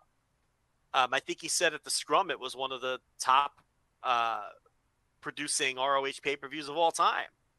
So in terms of buys, so um, why not run these pay per views until you get TV? I'm I'm not opposed to this. It, it it it keeps the flame alive. It keeps ROH in people's minds, and um, you know, so when they eventually do get television and split off into their own thing, because remember, these are technically two different companies. Right. This is the his books, personal money. This is not All Elite Wrestling Inc. or LLC. I don't know what the hell the official company name is, but yeah, it's the books are not mixed. It's right. two separate companies. It just happens to be two companies owned by the same person. So, um, when he does eventually split them off, instead of just what he decided to do was instead of just bringing ROH back out of nowhere when he gets TV, is to keep ROH alive, to at least keep the burner on until they get TV and keep it front and center in people's minds and start getting the wrestlers and the stories over so that when you get TV, you hit the ground running. You already have Satnam Singh and Jay Lethal and Sonjay feuding with Samoa Joe. You already have your champions established. You already, you know, you already have things going on. So when the first episode of ROH TV is on whatever network it's going to be on, um, you're already coming in. It's not a blank slate. They don't have to start retelling stories. They did that already at Supercard of Honor, and they've done that already on the AEW TV. So, um, yeah, that's the and, and honestly, it's probably the strategy that I also would have. I mean, why not run pay per views and make a little money off of it before the TV starts? I don't see any downside whatsoever. So, uh, the only downside you could possibly come up with is how much of AEW's TV time are the ROH storylines going to take up, right? But AEW uh, is not building their own pay per view yet. They're not doing that right now, so it's really not interfering in the builds to a full gear or, or, or a revolution or whatever because they just they just had a pay per view. That pay per view. So now this uh, you know couple of weeks here, they could devote a little bit of their TV time to building some of these ROH stories. I don't think it's going to do any damage. And it's it's at the end of the day, it's going to help draw money because you're trying to sell AEW fans on this ROH pay per view. So, and if you keep ROH alive on AEW TV, when you do roll out an ROH television show and get the promotion going full, you know, full bore, it's more likely that AEW fans will check it out because they've been seeing it on their TV this whole time. So, I probably would handle it the same way that Tony Khan's handling it. You know, keeping it alive instead of just, you know, throwing it on P instead of you know putting in mothballs and then digging it out of the closet once you get TV. I think this is the smarter path. Yeah, I, I do too, and I, I, think, like you said, I, I, think you have to be careful about when you run these ROH shows. And July is the perfect time. You're, you're in between uh, AEW shows. Nothing super pressing is going on, and this might actually be a cure for that lull that people always bring up about the the, the space in between AEW pay per views. I've never had any complaints with it. I'm perfectly fine with it. I like the, the I Yeah. like the fact that the, the pay per views are more quarterly, uh, more spread out. But there do, there is I will also admit that there is also this weird lull that tends to happen in the middle of them where it's just like, all right, you know, what I mean, we're kind of all right, we're getting a little long in the tooth here. And I feel like these Ring of Honor shows could be the cure for that. They they are, and again, like I said, it's AEW adjacent television without adding more hours to AEW. The, the idea of you you can use AEW talent, you can develop AEW talent, you can develop people for. At the end of the day, if a guy gets super over in Ring of Honor, they're probably going to be put up to AEW. You know what I mean? Like they're not going to be kept on, on on Ring of Honor. There's going to be an importance. You know, I- AEW is going to be of the utmost importance the entire time. But like, it's a way to produce that more content without necessarily making it another thing that AEW fans feel they have to watch or are, you know do have to watch. And they've done that with I mean there was a while where everybody watched every episode of Dark and now only weirdos watch Dark. You know what I mean? Some people watch Dark, but yeah, you included. You're one of the weirdos. But like you know, and then Dark Elevation came, and people were like, "Oh, now I got to watch another hour of." Uh, it's, no, you don't. You don't have to watch those. If you want to, they're provided for you, and you can watch them, but they're not essential television. And, and that's kind of what I feel this is. This Ring of Honor thing is that it's it's you can think of it in two different ways. You can think of it as ROH a separate company, which you know it is going to be run very much as a separate company, but it is also you know not you know completely required AEW television, but kind of also AEW television in, in a weird way. And I think that's that'll be fun to see how they how they you know maybe combat some of those pay per view lulls, the the long build lulls with with you know our ROH pay per views in between here, and then eventually when ROH gets its TV, uh, full blown, um, um, you know week to week and stuff. So we'll, we'll see, but. uh I mean, hell, it's worth a try. It- like, it, it- definitely better than keeping on mothballs, like you said. Definitely better than just keeping it there and hoping that you can use the video library for something, you know, if and when you ever get on a streaming service. So I, I think it's a way more effective way to use them. look, once it gets up and running, it gives a lot of possibilities and a lot of advantages that he will then have in play because when wrestlers start to get overexposed on one in one of the promotions, they all work for you so you can have them jump to the other promotion, right? And then that instantly freshens them up and also adds a different and a new dynamic to, you know, if somebody jumps, quote unquote, from AEW to Ring of Honor or vice versa, that uh, helps that promotion and it helps the wrestler freshen up as well without losing that wrestler. Without what what what Alan Angels is doing now, he turned down a contract, right? Because he kind of saw himself hitting a ceiling with with where he was going to go. So he wants to go out on his own and make a name and freshen up. Well, maybe if there's someone in that situation 2 years from now when both of these promotions are up and running and running strong, and somebody like an Alan Angels can say, "Hey, you know what, Tony? I would love to stay, but can maybe send me to Ring of Honor because I, you know, I, I need to do something fresh. You know, I, I there's not, I don't see as much. I'm kind of blocked here. I don't see as much of a path. Let me go there and kind of stretch my leg. And then maybe you don't lose wrestlers because you could freshen them up by swapping them back and forth. So that's one thing. And then the other thing is, if you ever get ROH to the point where it's strong, well, now you have the possibility of doing interpromotional matches and interpromotional shows and interpromotional feuds and all of those sorts of things. Now we're looking 10 steps down the line. They're nowhere even close to being able to do something like that effectively, but you never know what it's going to look like in two years, three years, five years, 10 years, right? So uh, these are th- these are all good reasons why you should give this an honest go. And we've seen Vince McMahon do this with WCW and ECW. He was a you know he killed WCW almost instantly. Yeah, yeah, it one, yeah, basically one match killed WCW. I had no patience for that whatsoever. never even gave it a chance. And he gave up on ECW very quickly too, when the house shows weren't drawing well and everything, and and uh, and that was that. And then he just folded them into his own company. Uh, you know, it- but it's like I think Tony Khan will be far more patient because again, the difference between Tony Khan, Vince McMahon is always constantly just going to be looking at the bottom line, right? It's why Dave Meltzer keeps saying, "Why are you running these shows under the ROH banner instead of the AEW banner? Because you could make more money if you call them AEW shows." And that's hundred percent true. Yeah, yeah, he's not But- wrong. But Dave is is thinking short term. Tony is thinking long term. Tony knows damn well he can't draw as much money with these ROH shows now by calling them ROH shows. but he's trying to build a second promotion, and these are the building blocks.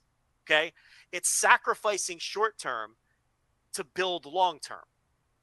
And Vince McMahon uh, was totally impatient and didn't want to see it through and didn't believe in those brands to begin with. He probably saw them as weak to start with because he beat them. It's a whole different mindset. Tony's a wrestling nerd and he's going to keep ROH alive, right? At least me trying to get into his head. I feel like he's going to try to keep ROH alive and the legacy of ROH alive as long as he can. And I think he'd be willing to break even to do that. I think he'd be willing to lose a little money to do that. You know, if it meant keeping ROH alive and uh, satisfying his nerdy need to be the booker of these two different promotions and and and you right, know right, right. Be alive. Where Vince isn't interested in any of that. I'm not even saying Vince is wrong necessarily, although I think he should have been a little more patient. Uh, he could have handled both of those. Situ- Listen, that's a show for another day. That's an entire three hours. But you know, I, I look. Here's all you need to know. When Tony bought ROH, and I remember that first media, it may have been the media scrum after Supercard of Honor, as a matter of fact, where somebody asked him, he, he had said, This is the last time you'll see us at WrestleMania weekend. I don't want to ride their coattails. All the reasons why you'll never see an AEW show at WrestleMania weekend, right? Because it makes you look like you're playing second fiddle to WWE. And then somebody in the room asked him, they said, Yeah, but Tony, there's a lot of history with ROH at WrestleMania weekend. And I think ROH fans like that history of knowing they could come to WrestleMania weekend and see one of the biggest ROH shows of the year. And Tony actually reconsidered his stance after that person brought that up. And he said, you know what? I never looked at it that way. And you're right. And there is a lot of history at Ring of Honor at WrestleMania weekend. And maybe this is something I should reconsider. And maybe it wouldn't be the worst thing to keep running Supercard. So you could see that he has a soft spot for wrestling history and legacies and all of those things. And that's why I think even if Ring of Honor isn't a huge success, I think he'll keep it alive. Right, right, right. Now, yeah, I, I think people do need to get used to the fact that again, we always have to reiterate this. The guy's a giant wrestling nerd. He's us if we were were we were millionaires. You know what I mean? If he was us, billionaires. We, yeah, yeah he's us if we had like an unlimited access to money. And if I had unlimited access to money, I would probably buy dumb wrestling promotions too. Cause like, why not? You know, who cares? Like, that's what he loves. That's what he's most passionate about in his life. So when Ring of Honor, when the offer to buy Ring of Honor was there, and with all that it that, that it entails, and and him having a lot of memories about Ring of Honor, he didn't want it to die. So if the idea was, hey, this thing will die or just kind of peter out, or I can buy it for uh, what I think is a pretty fair value, then yeah, sure. And then hey, you know what? I'll book it. And ultimately, if it's a complete disaster, it's a complete disaster. And if it doesn't work out, it doesn't work out. I mean, I, I fuck, I'll give him a try. I'll let him try it first before I, I, immediately say that. But yeah, at the end of the day, like you said, it's not a bottom line X's and O's profits and loss thing. It's a, it's a, hey, this this company and those letters mean a lot to me, and I don't want it to die, and I'm gonna try to keep it alive the best I can. Yeah, and even CM Punk said, you know, he's glad that Vince McMahon didn't end up with it because then the tapes just go in a storage locker and they don't do the right things with them, and and CM Punk is someone who cares about the legacy of ROH and and you know and and and and he was happy with the fact that it ended up with Tony.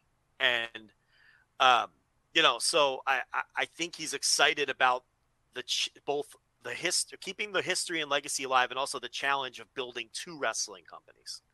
And as far as just as fans go I'm excited about that because I think ROH will be well run. I think it will be well booked. I think it will have a distinct feel. And just as a fan and turning off my analyst brain, I'm looking forward to this pay per view in July and I'm looking forward to the eventual television show that hopefully they get. And I think they'll get one because what Tony Khan has done now is proven that he could produce winning television. Yeah.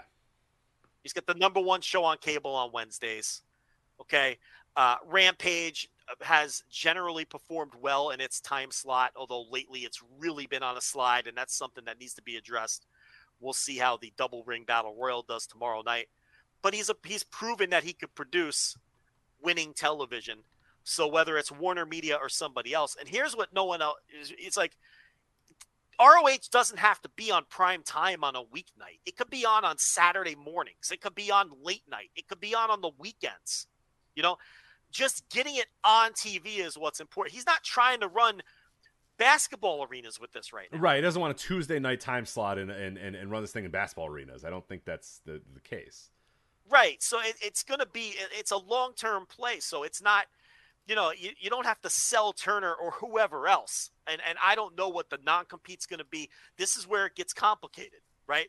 Because I'm not so sure Turner wants him running another wrestling promotion on fucking you know, name another network on, you know, right, right, right, right. That, yeah, like it could they, get a little, it could get a little uneasy in, in, in, in negotiations where they say, you know, we're, to, you know, let's say hypothetically that, you know, some NBC Universal property, whatever it may be, insert insert a random NBC Universal property, says, sure, yeah, we'll take this professional wrestling, we'll put it on our, our, our network on Saturday nights at 10 p.m. or whatever. And then, you know, Tony's going to be promoting that network and that show and that, you know, all those sort of things on, you know, Turner. That That's definitely pretty you know that's that's weird. That's strange. Yeah that's not going to work out very well. But then there might also be a scenario where you know tony presents this to the turner guys and they go eh we're not that interested. And then it puts them in a very weird spot of okay well now do i you know ruffle some well, you feathers? might get their blessing.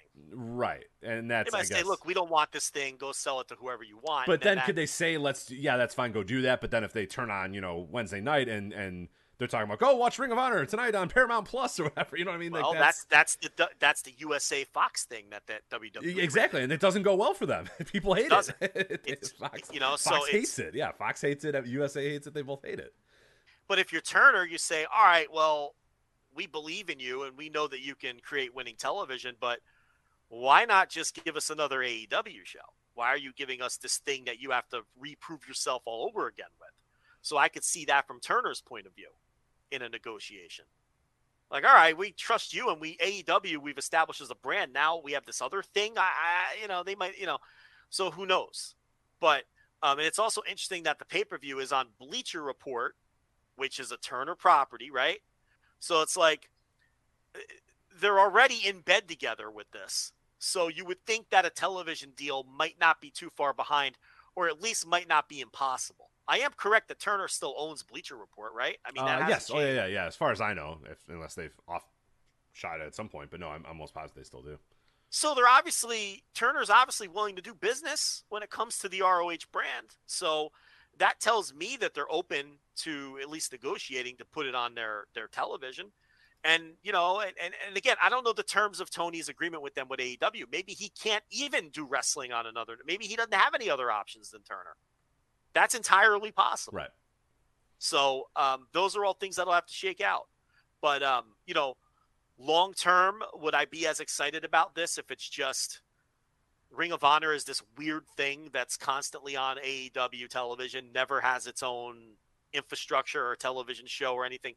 No, that would be weird, right? That's just another collection of belts. At that point, you may as well rename them AEW titles.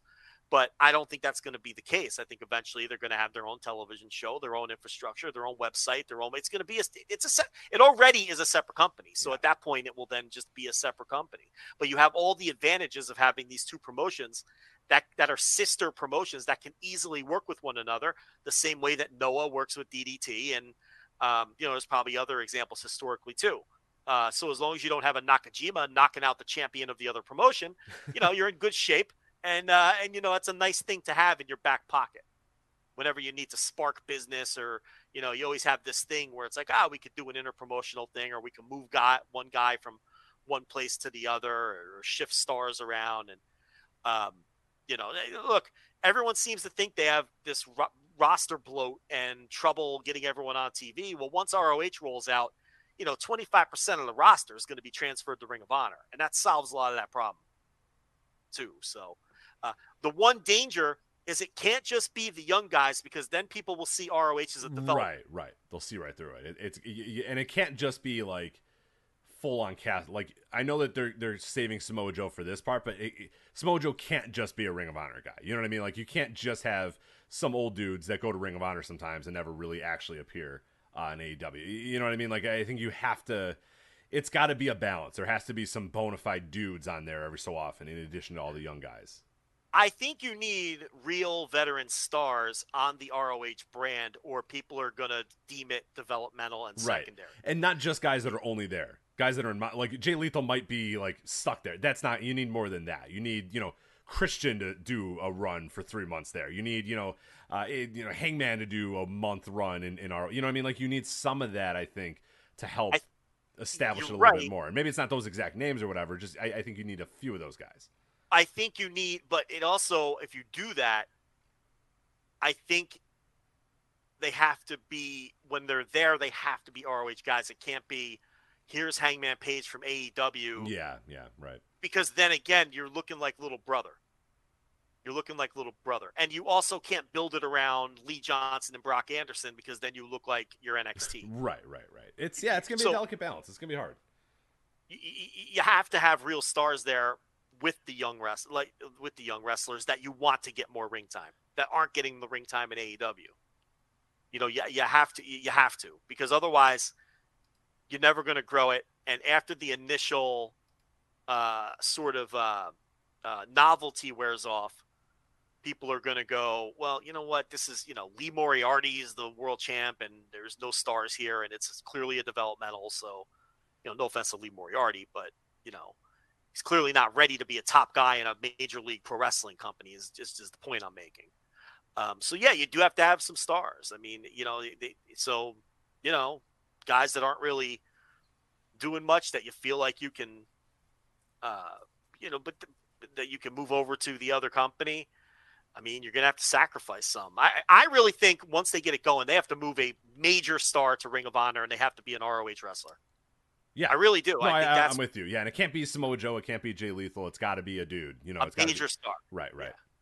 you know, and they've got plenty, and they're, they're going to have to sacrifice one if they're serious about establishing Ring of Honor. And look, like you're saying, they don't have to stay there for five years. They can do a six month run or a year run, and then you can bring them back to AEW. And at that time, they, they can help freshen AEW up. So I don't know. I think it's exciting. I, I, I like this. And I hope they get the TV sooner than later. And um, again, I don't even think it has to be like a great time slot. I really don't. I think they can get, if they can get on TV, I think really at this point, I think like a Saturday morning show, old school, or even something late night, I think that would work out fine. I think that would even feel, you know, because again, you're not trying to fill basketball arenas here. You're not trying to fill Arthur Ashe Stadium yet. This is, you know, uh, this is the beginning stages, and you're, you know, um, you're already ahead of the game of where Sinclair was. I mean, Supercard of Honor did way better with Khan than it would have done under Sinclair. Right. Uh, so real quickly, uh, two things. There was one other thing I wanted to talk about briefly, but uh, we we should get this. Uh, WrestleNomics. Brandon Thurston just reported this. Forbidden Door generated about 127,000 worldwide pay per view buys across digital and traditional distributions, according to multiple people at AEW and New Japan who are familiar with the sales. Uh, just over 7,000 of those sales happen on New Japan streaming service, New Japan World. So. Um, There you go. after splitting pay-per-view revenues with various carriers, net revenue for the event will come to about 4.4 million, not including any sales from theater viewing or sponsors like DraftKings. So uh, that puts Forbidden Door, co-promoted by AEW New Japan, behind several of AEW's prior events. These- This is on the WrestleNomics Patreon, by the way. Uh, if you uh, definitely, I think if you're interested in this segment that we're talking about right now, or interested in any of the business segments we talked about, uh, definitely something you want to get involved with.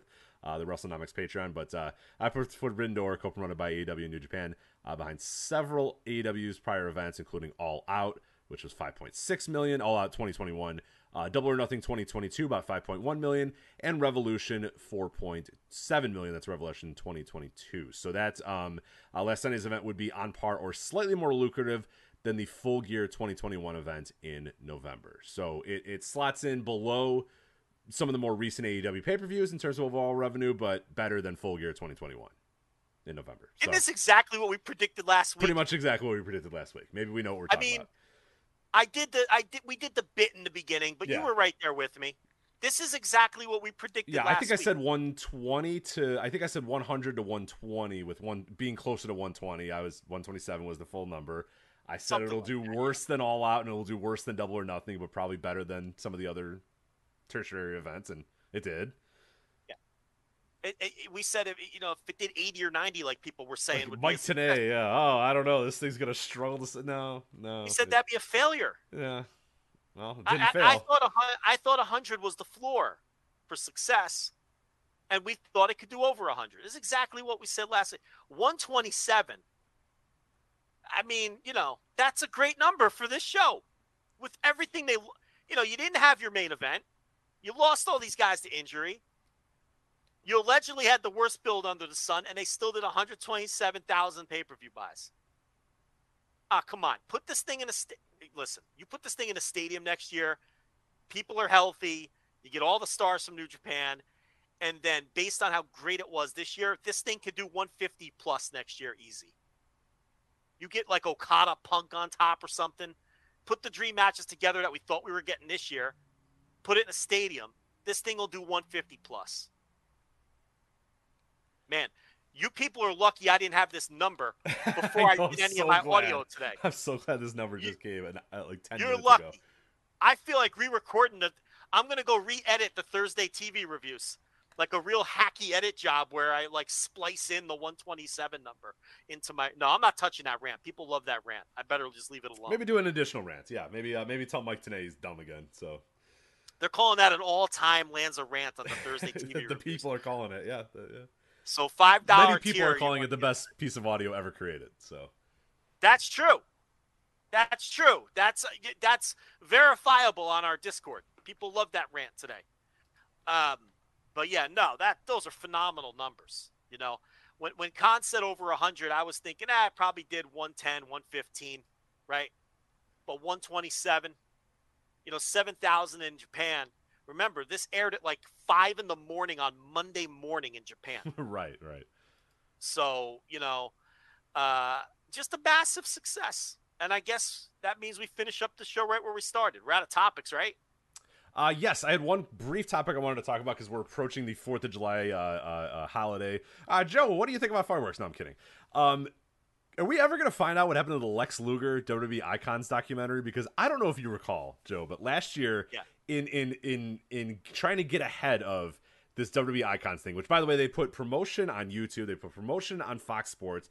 They had Justin Barrasso write an article about it. They put it all over YouTube. They said premiering this weekend on Peacock is WWE Icons Lex Luger. And they were going to talk about the Lex Luger's career. They were going to talk about him slamming Yokozuna on the USS Intrepid and finally defeating Japan for the glorious, uh, the glory of United of the United States. They did. They had all this promotion, and then on July fourth, when they said it was going to come, it never came. And now I did a show on flagshippatreon.com where I watched the entire because they put it up on Peacock to get ready again on Peacock. They put the entire Stars and Stripes challenge on Peacock, and I watched every minute of it, and I reviewed it for for flagshippatreon.com. It sucks. Don't watch it. It's a it's like Scott Burrell and a bunch of terrible NFL guys, uh, very poorly trying to body slam Yokozuna. Lex Luger gets off the helicopter. He body slams Yokozuna. USA wins in the end. USA, USA, USA. Um, and then they just fucking never released it. And they said, "Oh, we're we're delaying it because we want to have a stronger lead in." That was July fifth, twenty twenty one. Man, Yeah. we haven't found this thing yet. What the fuck are we doing? That and the Vladimir documentary. Yeah, the Vlad doc. I know they were like you- selling them to TV networks, but like, I don't know. I feel like a year later, you know, are we getting the surprise? I want that. I want the WWE Icons Lex Luger. Nothing is more Americana than Lex Luger, you know, flexing instead of Mount Rushmore in front of Mount Rushmore. You know what? I, I want to see that again, but Yeah, no, people have been interested in that. Yeah, I don't know. Maybe they'll never dust it off. and now it's like a forbidden fruit thing. Like I don't know if I care that much about a Lex Luger documentary, but what the fuck? Right. Like give it to me. You said you were gonna give it to me, and then it never came. So Yeah, now you want it just because they haven't given it to you. Right, it's apparently done. It was apparently done last year, but I, I we gotta wait again. But uh, well, if you want to hear me meticulously break down the Stars and Stripes challenge, I did that last year. I you- what's worse is I when we found out because it was like July second that they announced that this Icons thing was going to go on, and I said, "Oh shit, I gotta I gotta hit this." I was gonna go over to someone's house on July fourth. But I delayed. I told them ah, I'll be there in like two hours or whatever. I have to watch this Stars and Stripes challenge and do a, a, a podcast about it because I got to get out ahead of them posting this thing to Peacock. So I, I like July Fourth is going on. There's you know people are barbecuing all around me, and I'm sitting here watching Scott Burrell try to body slam Yokozuna and writing notes about it because I had to get out ahead of the content. And then these fuckers never released the documentary. Hmm. So pissed, but uh, Well, now I see the root of the problem. They fucked up your content. Yeah, they fucked up my content, and now I'm, I'm, Yeah. I've been I, I had to delay the Fourth of July. Uh, you know, yeah, I'm not going to any Did you- parades. Like, no, I'm not, you know, I gotta sit here and watch Lex Luger, and, and you know, Did you see somebody pointed out on our Discord that WWE has kind of rewritten the history of the Lex Express thing? have Where- they? Yeah, on one of the docks or something, um, they they have redone the history to where they are saying the Lex Express bus tour and all of that was before the Intrepid, Oh no no no no no! which is absolutely false. The Intrepid was first, then he went on the bus and went across. right. If you don't remember, he so he slammed Yokozuna and was like, "Hey, Tunney, give me a title shot." And Jack Tunney's like, ah, "That's not enough to get a title shot. You just body slammed the guy."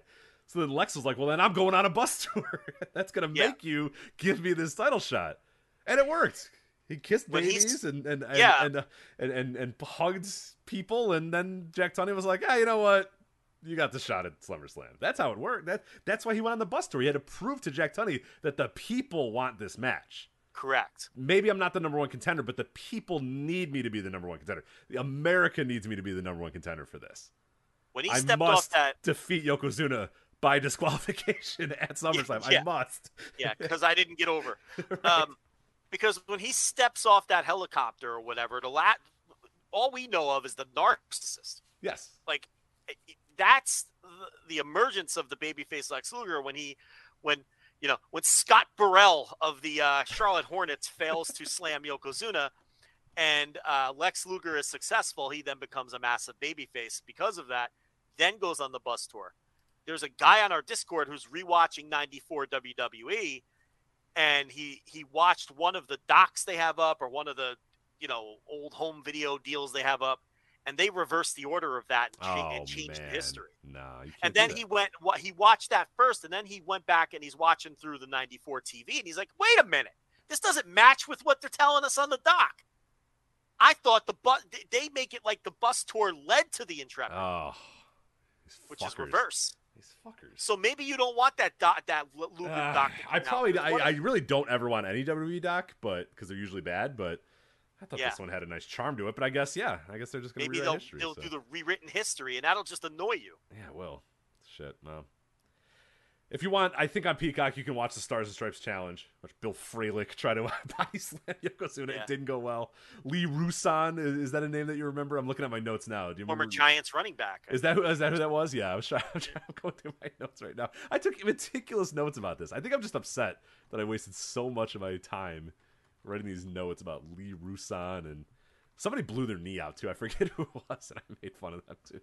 It was a weird collection of athletes. it, was wasn't a uh, good collection of athletes. Yeah, it was. uh It was not good. But yeah, Scott VOW Burrell, Retro right? Stars and Stripes is how you can not find that. So Scott Burrell was definitely one of them, right? Scott, no, absolutely, Scott Burrell was definitely one. Uh, he was honestly one of the more po- like guys that I at least knew. Um, Well, because he played for the. Well, did he Yeah. play for the Bulls Yeah. before or after that? Uh, after 1990, he was on the 98 team. So Yeah. Oh, right. Oh, he won a title. uh, of course he did. Yeah, Yeah. And on- he was on- on, The I Last on the Dance- yeah. And on the Last Dance, uh, Michael Jordan says, uh, "Hey." I'm gonna tell your parents you're an alcoholic. Scott Burrell's like, no, no, no, and he's like, hey, uh, Jenny and, uh, and Steve, your son's an alcoholic. it's like, all right, like, Jeez. it's really weird. It's really awkward. You can tell Scott Burrell's like, please don't. He, like, it starts out as a laugh, and then it turns into like a no, no, no, and, and Michael Jordan's like being Michael Jordan and kind of an asshole, and he just like won't let it go until he uh, eventually, um, yeah, yeah, it does say that. But Well, that's uh, not very nice. yeah, big Keith Sims does it too. Do you remember Keith, Keith Sims? Sims. Yeah, I don't know. I don't know. Uh, offensive line for 11 seasons between 1990 and 2000 for the Miami Dolphins and the Washington Redskins. Oh, yeah, yeah, yeah, yeah. Yeah. That does ring a bell. Yeah. I think he wore number 69. as a matter of Ooh, nice, nice, nice. Uh, Julio Pezua, who was a, uh, a, a jockey, 5'1", Oh, 120, didn't go well. I would assume not. Macho Man interviewed him and said, I hear you're the dark horse. So yeah. yeah. it didn't. Get All it, right. horse, jockey. Yeah. Anyway, VOW Retro Stars and Stripes. This is the worst part, as I found out all these guys like sports histories too. So I'm sitting here on the Fourth of July afternoon, being like, ah, I better find out all of Bill Fralic's awards. like, you know, I can't, I can't do this podcast without telling people about, you know, Julio Pezua's Belmont Park history. So I gotta sit here and you know let you know what uh, the the races he won. But yeah, fucking yeah. You know what? They basically got local guys because Lee Rouson played for the Giants. Scott Burrell went to UConn. The Well, jockey runs at. at let's think at- about this. How many dudes are showing up the morning of July 4th to, to go to a, the, the USS Intrepid to do some, re- you know, wrestling thing? Yeah. You know, not, not many people. There was a few dudes. I will say there, there's, uh, well, George Martin, who was a, uh, he was a, a giant as well. So He was a star. he doesn't, uh, Gary Baldinger. Remember Gary Baldinger? Oh yeah. Yeah, he yeah. was there. He, He, uh, he did not, he did not man. do well. He did not do well. So. Yeah. Hmm. Lee Rouson ran for 415 yards in seven years in the NFL. yeah, see, this is the Um, stuff I got. I have these facts out here. You want all the Lee Rouson facts I gathered last year? yeah, he left. He left the Giants and went with Belichick to the Browns in '91, and then that he. Oh, yeah, yeah, yeah. the Browns. The crowd gasps and boos as he takes off his robe. So, yeah. Lee Rouson. Yeah, he was the first one that, that came out. The funny thing about Lee Rouson is he hadn't played for the Giants since in four years when he was on the Intrepid. I'm not sure people would have even remembered him. No, just- I yeah, I don't remember. Philadelphia, what, do, what do you think about Philadelphia Flyer defenseman Sean Cronin? I don't even know who that is. Yeah. If that man wasn't an NHL 95, then I never heard of him. I think he, he must have been though, right? You would think. I mean, I don't remember him from the game. I don't either. But yeah, that, that my Cronin? knowledge of, of of NHL pretty much ends in NHL 95. So, uh, he yeah, he had to be on there for sure. Okay. He's not. I'm telling you right now, he's not in NHL 95. I would know. No, he's Sean definitely- Cronin, Sean Cronin, yes. C R O N I N. Yeah, he would have played for the San Jose Sharks at that time. I play as the Sharks in that game a lot, so I'll have to, I'll have to next time. He I- only played 34 games in '94. It's possible. uh, You know what? Let me go to my NHL 95 strategy guide here. you don't have to Right. do. We're overtime. I have it saved. Hold on. I get- okay, pulled please do. roster. Yeah, we need to find out if I got that bookmark. if, if Sean right. Cronin is still there. Yeah. Yeah, I'll tell you right now. So, um, uh, let me just give me a second here. Yeah, yeah. Here's the team roster ratings here on the Sigathon site. Um, who we're looking for the San Jose Sharks. San Jose Sharks. Yes. All right. I forget they're they're kind of they're not huge rosters, so it's possible that he is not on there. This site's uh, a very tricky. Uh, Yeah, this site makes no sense. I'm on the same site as you. It's hard to find. Their, I know they're on here yeah, somewhere. There, I think there's another Um, place I can find see. It's important information that we must. Uh, must I, I have to know now because I don't remember that name. And I play this game like still to this day. Oh man, I'm having trouble finding this too. Come on. There's a YouTube video of it, but I, I can't. I can't go through that. I'm That, that that's no that's use. That's Yeah. no no use. Come on. The old game facts. Let's see if I can find. What position did this guy play? Uh, defenseman Cronin, defenseman. I found it. San Jose Sharks. Cronin, number 44, defenseman. He's in the game. Yeah, I think he's rated a 35, or that maybe that's his number. No, it's his number is 44. He's rated a 35. Back when video games were not cowards about the the ratings. No, they would bury you. He's Yeah, one of the worst because there's the some game. guys that you'll see and they're like 19, and you're like, holy shit, Jesus Christ! Like they used Yeah. all of that 100 point scale back in those days. He might be the worst player in the game. Um, You remember in NHL '93 they gave Sean Chambers his rating was one. yeah, I do. that was like a famous video game thing. yeah, yeah, I But, love. Old school video uh, games are the best, man, because they yeah they had no shame. They didn't because none of these guys were gonna call them about it. You know what I mean? These players didn't care. But now you can't give a dude like a ten, you know, a, a fifty rating, or else this guy's gonna be like, oh fuck you, I can't believe I'm a. Uh, there's a guy named Waters who's a 39 on the Kings. He's just a, a defenseman on the Kings. Who who, what I say Cronin was though? Uh, you said he was a 35. 35. Okay, so still yeah, 35 still our lowest that I'm, I, I found just yet. Yeah, well there you go. If you want to play as the Sharks, you can play Sean Cronin. Uh, he uh, was not able to slam uh, one Yokozuna. Well, he's the worst player on the Sharks by far Yes. by rating.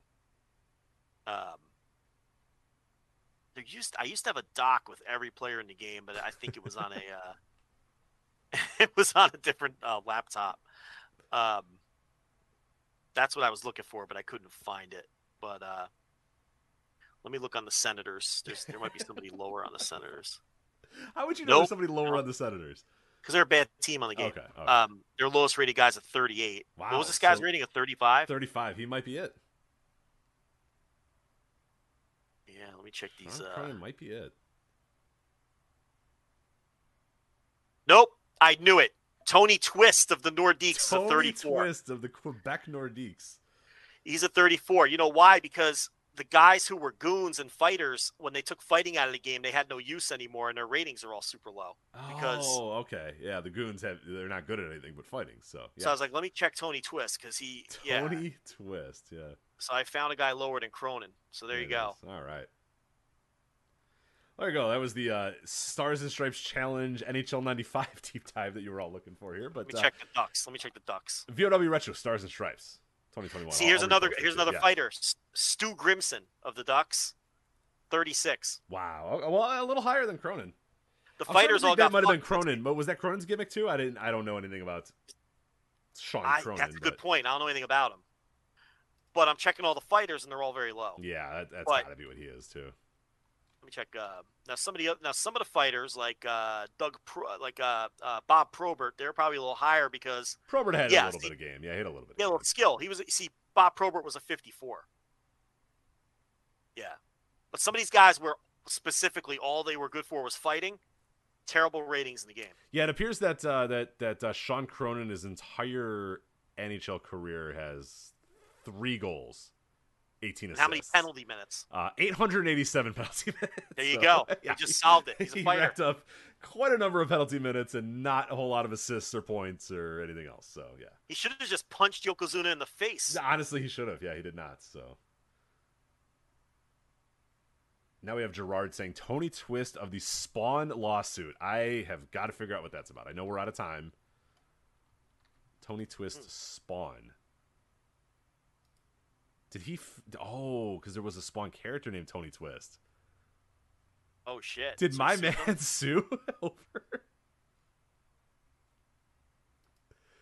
That is that's juicy. I, I don't know if I could find it right now, but that is pretty cool. I, dude, fifteen million dollars, a fifteen million dollar jury award against Spawn creator Todd McFar- uh, McFarlane uh, has pushed his comic book business into bankruptcy court. Last July, a St. Louis Circuit Court jury awarded former NHL player Tony Twist $15 million after concluding that his company profited by using Twist's name without permission and Twist publicity rights were infringed. Fifteen million. 15 million. Tony on, I'm gonna- Twist. Hold on- Hold on a second. That's I a you great win. more- That's definitely more than he ever made in his entire NHL career. I'm looking that up. I'm looking it up right now. Um, Dude, you know what? look at the contracts in today's NHL. like, there's no. You know what? HockeyReference.com for some reason doesn't have salaries. No, because they, they're, they're not good, probably. So I think. The other the other reference family of sites, like Baseball Reference, has salary breakdowns. Yes, yeah, basketball will do the same too. So. but uh, I don't see that on on Hockey Reference. But um, yeah, you know, I'd be I'm going to go out on a limb and say that Tony Twist did not make $15 million in his uh, NHL career. No, because he played from ninety to ninety nine. Well, he- you know, he may have. That's that is ten years. Hockey Zone Plus has uh, has Tony Twist salary history here. Let's do this. This is ridiculous. Uh, it says NHL Fortune. I don't know what that means. Three million dollars. I don't know if that's actually true. Uh, yeah. So in 1990, he made eighty-five thousand dollars. Wow. Uh, 19, I said these NHL contracts are not good. It's probably they don't Yeah, list no them. shot. Uh, Yeah. 1991, 76,000. Jumped up in 1992 to 117,000. 93, 186. 94, 174. 95, 185. 1996, 300,000. 97 pops up all the way to 550,000. Uh, 98, 650,000. Uh, 1999, 725,000. He And- made nowhere near fifteen million dollars. He No. made like what, like three million dollars, like you Yeah. said, three four million dollars. A little more than that, but yeah, that's wow, good for him.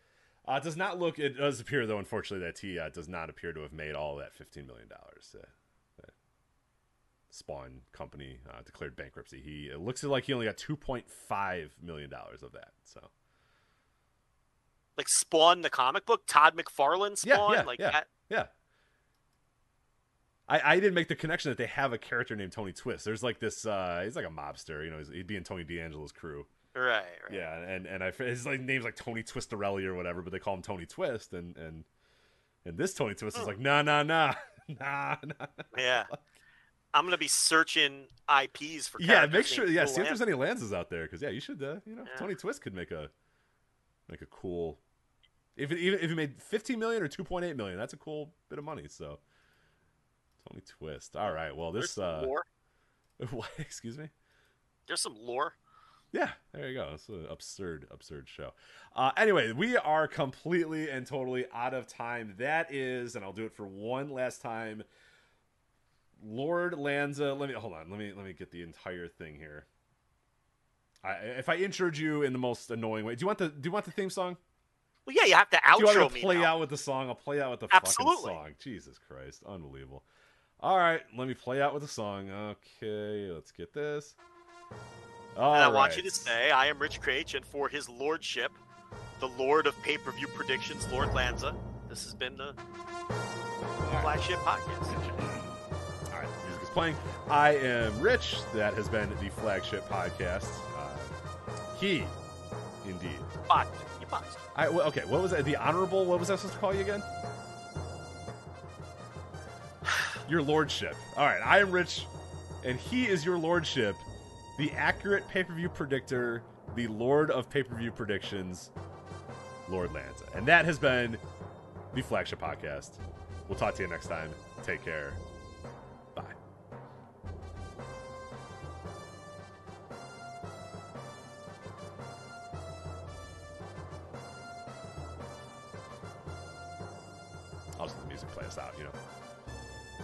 We're still on the air. I'll just music play.